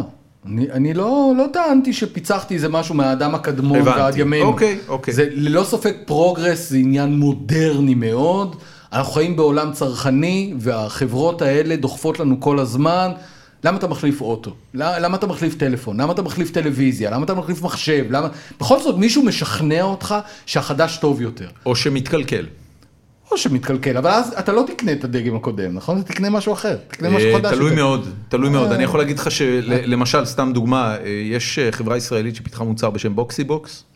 שזה היה בעיקרון קופסה של, לא זוכר איך קוראים למי שייצר את הקופסה, אבל לינקסיס? לא משנה. אה, אבל התוכנה הייתה של חברה ישראלית בשם בוקסי, כן. והבוקסי בוקס הוא ה- הוא ה media streamer הטוב ביותר שנתקלתי בו בחיי. היום יש כבר קודי, כולם מדברים וזה וזה. בוקסי בוקס אוכל אותו בלי מלח, יותר ידידותי למשתמש, ואצלי העניין המרכזי זה משהו שסבא וסבתא יכולים לתפעל כשהם עושים בייביסיטר לנכדים, כי אין לי יס ואין לי הוט, אז זה, זה הדבר. אוקיי. אה, אני, אני כבר בבוקסי בוקס החמישי שלי. אני מחפש אותם, כאילו ממי אני יכול לקנות את המשומש אתה הבא אחרי לא שזה משתמש יתקלקל. ממוצע, דורון. סבבה, אתה לא משתמש אתה הכל בסדר. אתה. טוב, אה, כמעט נגמר לנו הזמן, אנחנו צריכים להתחיל... אה, רצינו לדבר על העין השביעית, אמרת כן, שאנחנו רוצים לדבר על העין שביעי קצת. אתה רוצה לדבר? כן. מה אתה רוצה להגיד על העין מה אתה השביעית? רוצה להגיד? למה אתה רוצה לשכנע אנשים לתרום לעין השביעית? מכיוון- מה החשיבות של העין השביעית בעיניך? וואו. אתה מבין? לא, השארנו את זה שתי דקות. דבר מהר, קדימה. לא. למה? רגע, מה זה בכלל העין השביעית? העין השביעית זה כתב עת מקוון, הוא התחיל בתור כתב עת מודפס, הוא עבר אה, לפורמט מקוון לפני כמה שנים, שהרעיון שלו זה שאנשי תקשורת, אה, או פעילים, או חוקרי תקשורת, מבקרים תקשורת. זאת אומרת, זה מין מודל... נכנסים לברבא. מוד, מודל די ייחודי, צריך להגיד, בעולם, שבו התקשורת במובן מסוים מבקרת את נשמע עצמה. מאוד שמאלני. זה במימון של הקרן החדשה? לא, ארגון- אחר, המכון לדמוקרטיה. לצערי לא, אני הייתי שמח לקבל כסף אה, גם מאחמדינג'אד אם זה היה עובד, כאילו, אני, שמע, זה זה אתר ברמה מאוד גבוהה. אני חושב, אני- קורא, אני לא, סתם מעמיד פנים אני שאני לא יודע, אני כי אני... אני- כי אני... כן, כן, זה, אוקיי. אה, אני חושב שהוא, אה, וזה גם מה שאמרתי בריאיון ל- לדה מרקר, האובדן הגדול ביותר לעין השביעית, מי שיחווה את האובדן זה לא הציבור, זה אנשי תקשורת. אז למה הם לא רוצים לממן אותו? מי זה הם? אתה יודע, לא אני לא, יודע, אני לא אותם מצפה מעיתונאי, אנשים שאתה אומר שמקבלים ממנו ערך. אני לא מצפה מעיתונאי שמרוויח 4,000, 5,000 או 6,000 שקל, שיתרום משכורת חודשית. למה? מכיוון שהוא בקושי עצמו חי, אז אה, אני לא, אתה יודע, יש גבול כמה אני, יכול- אני, קודם כל, זה הרגע, אה, אה, לדגול בשיטה שאומרת, אה, תמוך במה שאתה מאמין בו. בסדר. אל תהיה סאקר. אבל לא כולם יכולים. תתנתק מ-yes ותתנתק מהוט, ואני למשל, טל שניידר, שהיא עיתונאית אה, עצמאית לגמרי, שאני מאוד מעריך את פועלה. היא פתחה אה, פייפל ואני מנוי על הפייפל שלה וזה מוריד לי 15 שקל בחודש ואני חייב להגיד לך לא, לא מדמיין אפילו לעצור את זה. למה? מהסיבה הפשוטה שאני מספיק מבוגר בשביל לדעת שדברים שאתה אוהב ומאמין בהם ולא תתמוך בהם בעצמך ימותו. כי זו דרכו של העולם, העולם הוא אכזרי ותחרותי. אני מסכים איתך לגמרי, לא רק שאני בחודשים האחרונים כותב בהתנדבות, אני תרמתי לעין השביעית, זאת אומרת, מעולה. לא רק שלא משלמים לי כסף, אני, אני ב- ב- בסשן הגדול של. התרומה, אני תרמתי אה, כמה מאות שקלים, ש, ש, שזה בסדר גמור, זאת אומרת, אני רוצה, ואימא שלי תרמה, וכל מי ש... אני אמרתי לו, שים כסף, שים כסף. מאזינים שימו כסף. אה, כן, אני חושב שמי שיסבול בעיקר זה, זה התקשורת ש, שנמצאת על, ה, על הגריל של העין השביעית. אני חושב שהיא זקוקה לביקורת הזאת, אני חושב שזה פידבק חשוב, אני חושב שרוב האנשים, רובם, מבינים שהביקורת מגיעה ממקום נקי יחסית. אתה יודע, עד כמה שאנחנו כולנו יכולים אה, להיות נקיים מהשפעות אה, חיצוניות כלשהן.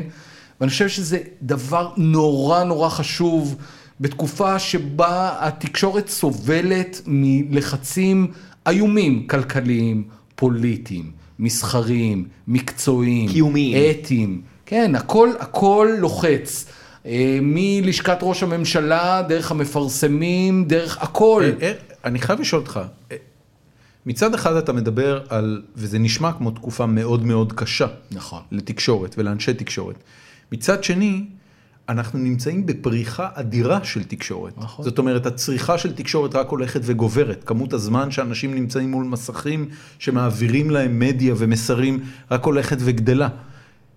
איך, איך התפיסות האלה מתיישבות? אולי פשוט, אתה יודע, זה- לקחו אנשים שהתרגלו לעשות את הכסף שלהם בצורה מסוימת מלהתנסה על אחרים והזיזו להם את הגבינה. וטוב שהזיזו להם את הגבינה. אני אסביר, אתה, אתה מבלבל, אתה מערבב פה שני, שני סוגים של תקשורת. אה, סוג אחד הוא סוג של אה, טלוויזיה ובידור, וסוג אחר הוא ג'רנליזם. אה, ב- ב- בעולם הג'רנליזם יש בעיה. יש בעיה, יש לחצים, יש, יש המון המון בעיות שהעין אולי, השביעית אולי מתעסקת בעולם בהן. שבו מישהו יכול לצלם קליפ של תמכרי לה את השוקולד, או של אה, אה, חייל צה"ל מכניס מכות ל, לפלסטינאי, או, או להבדיל אלפי הבדלות, אה, אה, פלסטינאי תוקף אה, ישראלי בקניון בראשון, והעובדה שהדברים האלה רצים מיד בוואטסאפ, אולי פשוט לא צריך כל כך הרבה ג'ורנליזם, אולי המקצוע הזה אוי מת. ואבוי, אוי, אתה יודע, אנחנו צריכים עוד הרבה מאוד זמן. תראה, אה, אה, זה גם משהו שאמרתי בריאיון לפני כמה ימים. עיתונות, בגלל העידן שאתה מתאר, לא צריכה לשחק יותר במגרש של המיידיות, במשחק, במשחק של הראשוניות, כי היא תפסיד שם. כי היא לא יכולה להיות בכל מקום, אבל אני, שכמותי נמצאים בכל מקום, כי אנחנו פשוט חיים עם אה, מכשיר הקלטה אה, נייד, כן? אוקיי, שנקרא טלפון סלולרי. אוקיי. אבל עיתונות היא לא רק לדווח מי אמר למה, איפה ומתי. זה כרוניקה, זה הדבר הכי משעמם שיש בעיתונות. אין דבר יותר משעמם לעיתונאי מלדווח על כרוניקה. שעמום מחץ. אז מה עיתונאי כן צריך לעשות? עיתונאי עושה תחקירים, עיתונאי נותן קונטקסט, שזה הדבר הכי חשוב בעיתונות, לתת הקשר. עיתונאי שואל את השאלות הקשות שאתה בתור אזרח לא תשאל.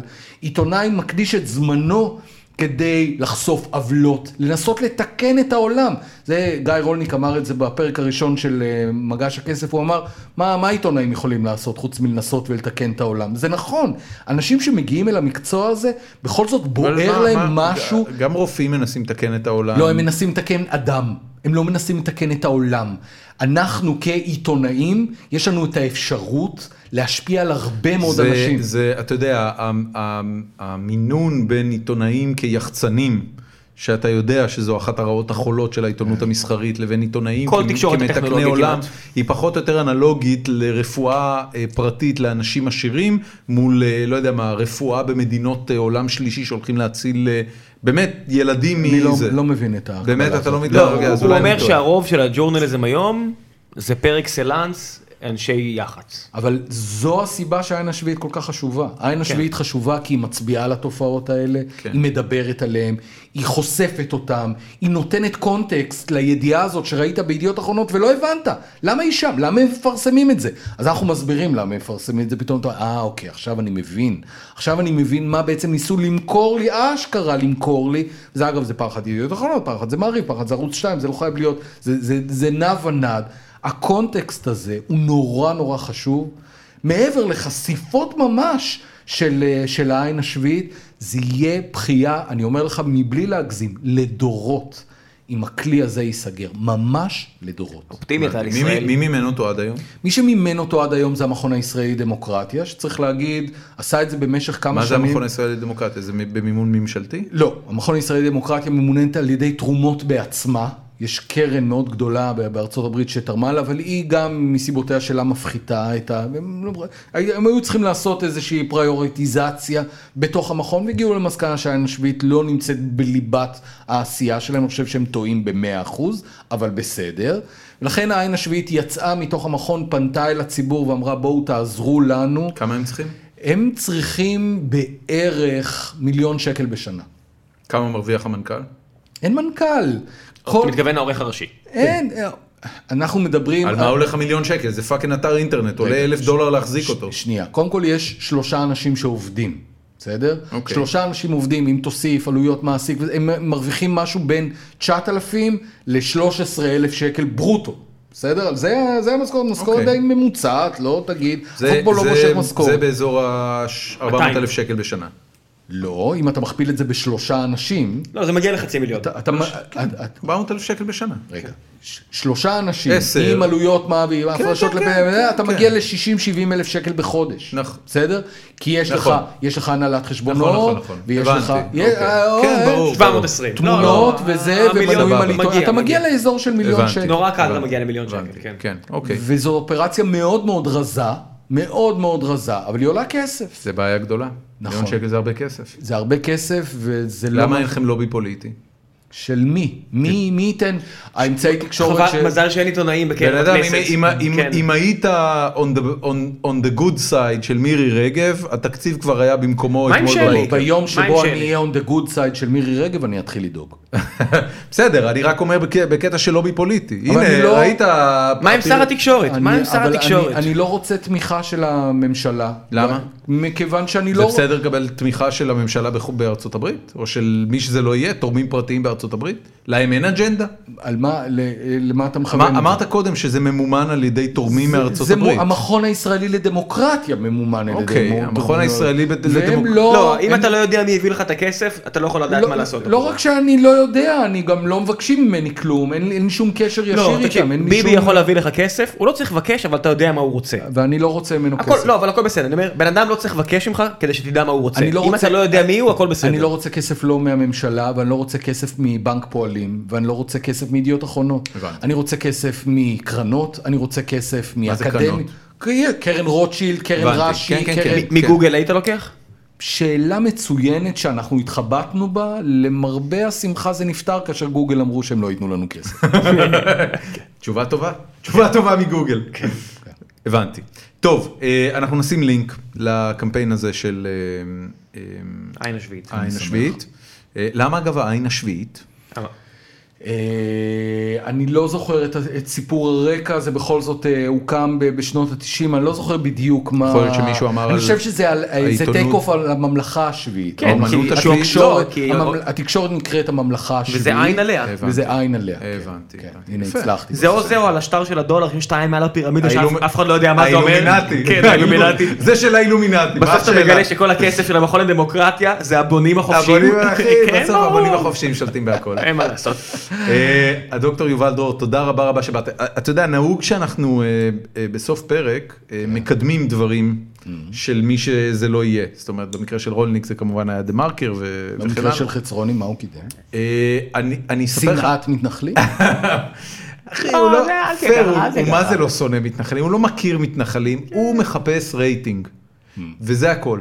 אבל אני אגיד לך מה הוא הוא הביא קידם. לנו תסריט. הוא קידם ספר, יש לו ספר, שנקרא פיצוחים. פיצוחים. אה, אתה יודע, וואו. היי, נו יור חצרוני, תראה. אמ, והוא קידם, אה, הוא הוא שלח לי treatment לסדרה שהוא התחיל לכתוב. והוא ביקש שאני אעביר אותה למי שאולי יכול לעשות כן, ממנה... לאחד האורחים העתידיים שלנו. אה, אתה יודע, אולי מישהו ירצה להפיק אותה. הוא בגישה, ואגב, יש מצב שהוא צודק, למעט האישיות הבלתי נסבלת שלו, אבל הוא בגישה שה, שהוא פצצת רייטינג. שאם תשים אותו משודר באיזשהו ערוץ, באיזשהו פורמט, אתה תקבל בוננזה. כן, גם דאעש עם פצצת רייטינג, ואני לא רואה את בנק פועלים מפרסם לפני הסרטון הבא שלהם. חצרוני לא דאעש. ברור שלא, אבל עדיין. חצרוני לא. דאעש. נכון. חצרוני טרול נכון. חמוד. לא, הוא אחלה. לא, ש, ש, שמנסה להתריס כדי לקבל תשומת לב. אין, לדעתי, אין גוף אה, רציני במדינת ישראל שיתקרב אליו עם מקל. יש בו, יש לו פינה קבועה בוואלה. בסדר. נו, מה? מה? אתה, אתה אומר אמרת מספיק. רגע, לא- מה מה היה כתוב על וואלה בסוף שבוע? כן, טוב, נו, הכל. התחקיר של גידי וייץ. בסדר. כן.